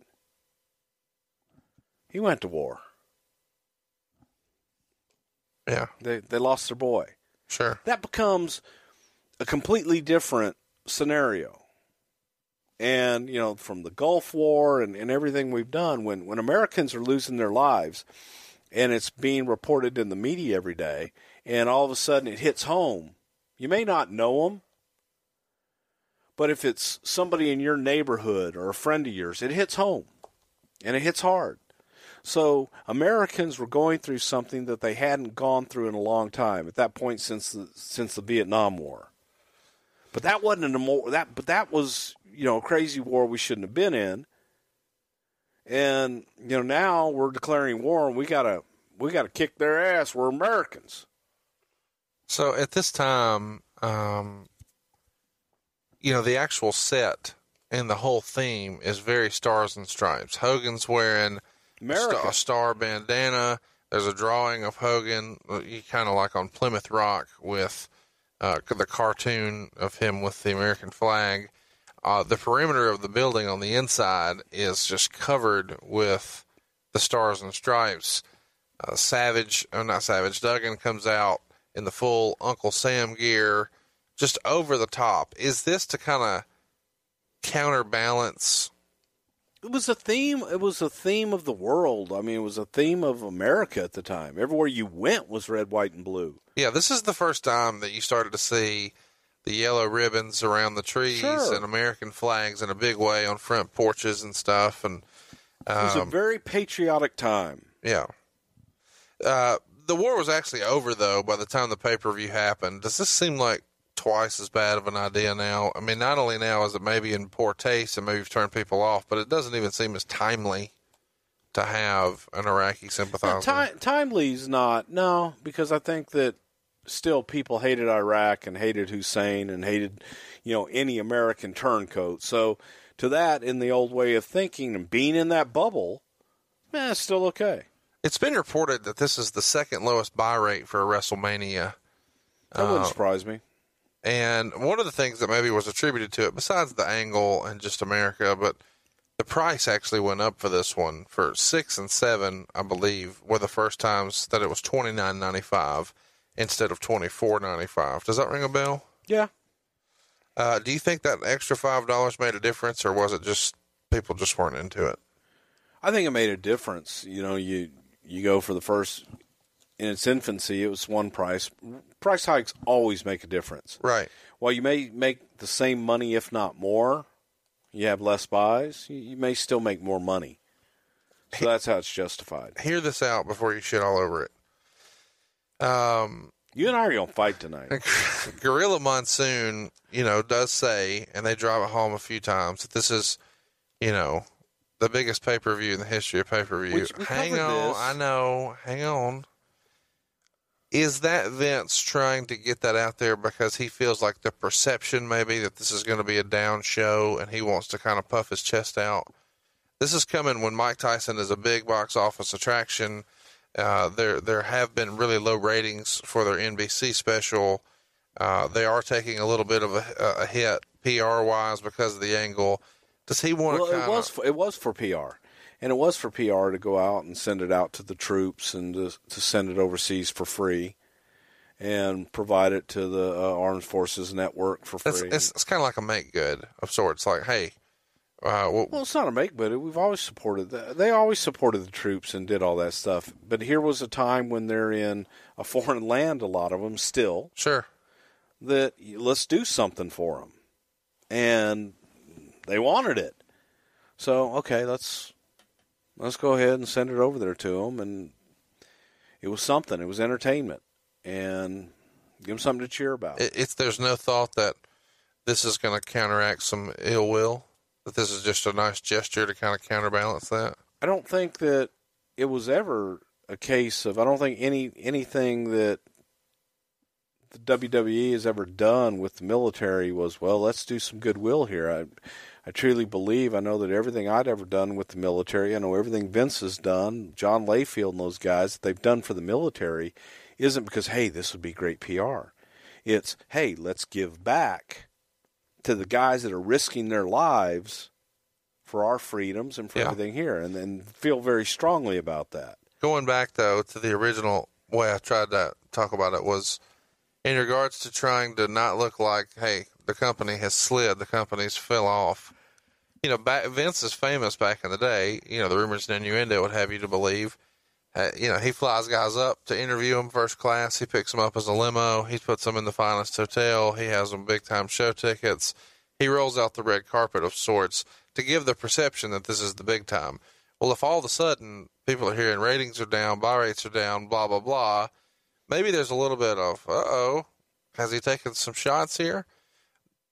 Is Gorilla pushing this is the biggest in history to let people know, hey, we're still a major player? Because 1990 I'm sure that's was, a big part of it. Sure. yeah, okay. That's uh, this is something that nobody talks about, but when you really look at what's going on around it, I can't help but wonder: Are people taking their eye off the prize a little bit? Is that one of the reasons that business is dipping? You know, soon after this, Suburban Commando comes out, so Hogan's out making movies. Vince, the the month before, had started the WBF. It seems like you know wrestling is not nearly the focus that maybe it once was, whether we want to admit that or not. Hogan's making movies, Vince's playing bodybuilder promoter. It seems like there's a little bit too much diversification, and maybe one of the reasons business dips, and maybe the reason they stay the course with this angle as long as they do, and and whatever is because people are doing other things. Is that a fair assessment? Yeah, I think that's fair. uh, what was the office's take when in the middle of all of this seeming catastrophe, we've got to move from this major coliseum. Now we're going to a little arena. And oh, by the way, Vince is really excited about his new bodybuilding company. I don't think people were happy about it in any any shape of the. Yeah, people weren't really happy about it. No. And if business is down, I imagine the paydays to the boys are down, and he's paying the bodybuilders guaranteed money, and the wrestlers aren't getting it. Is yeah, that that didn't that didn't come. I think until like right towards the end of that when all that got out. Yeah. But you were in the office, you probably knew. Oh yeah. And- wa- it was it was bitter. It was there was definitely lines drawn. Or would you have pat have had your ass on your shoulders about it, or would you have just kissed ass business as usual? Well, it was for where I was at the TV studio. I was having to do stuff with the WDBF, so for me it was business as usual and more stuff to do. Did you think it was the shits? Yeah, I did. Okay. I mean, it would have had to have improved a lot to just be the shits, but it was it was horrible. It was horrible. It it just was. And it was poor timing. I mean, when business is, is trending down a little bit, and now we're going to look at doing other shit, like, wait a minute, let's pull the nose up, and then we can look at doing other stuff. Maybe. Or like you said just the other day, maybe that's the time that you got to double down and go for it. Yeah. So Vince is a double down kind of guy. He's he's going to go for it. There is no right time. You know, a lot of times people will say, you know, well, I don't know if this is the right time. I don't know if, you know, maybe I, we should talk about this later. No, fuck it. It's the right time. It's time. Just do it. Let's talk about the match. We've talked about everything but the match There so far. match? There was a match. Uh, Hogan bleeds in the match, and I, is this this? I don't remember Hogan bleeding a lot during this run. I know he bled at WrestleMania 2 against King Kong Bundy. Do you remember another time where he got blood in a big time main event on pay per view at this point? No, I don't. uh, you know, we fans have heard that Vince, you know, wrote a letter to Turner and called the practice of getting this blood barbaric. And um, I'm curious when I see this in a main event here, because it was a cool visual. I'll give you that. Would this have been a Vince call, or would this have been an agent situation where the agents You know, just, th- with Hogan, it was a Vince call. um, uh, just out of curiosity, who would have been the agents at the time? I have not the, of the, the agents. Yeah, just Michael list. Pat Patterson, Jay Strongbow, uh, Jim Myers, Tony Garea, Dave Hebner. Um, I don't know. I'm probably missing some, but Did Hogan have a favorite agent to work with? um, Pat. Everybody loved Lanza. working with Pat. Uh, after the match, uh, or towards the end of the match, it's not even over yet. Uh, Slaughter brings in the Iraqi flag, still on the stick, and um, drapes the Iraqi flag over him. Hogan jumps up, rips the flag up, uh, starts hulking up, goes to the finish, and then starts posing. Um, this is what everybody wants to see, I guess. But then Hogan, I thought this was kind of weird. Hogan wipes his bloody, sweaty head with the flag and then throws it into the crowd. Could you do that today? I wouldn't.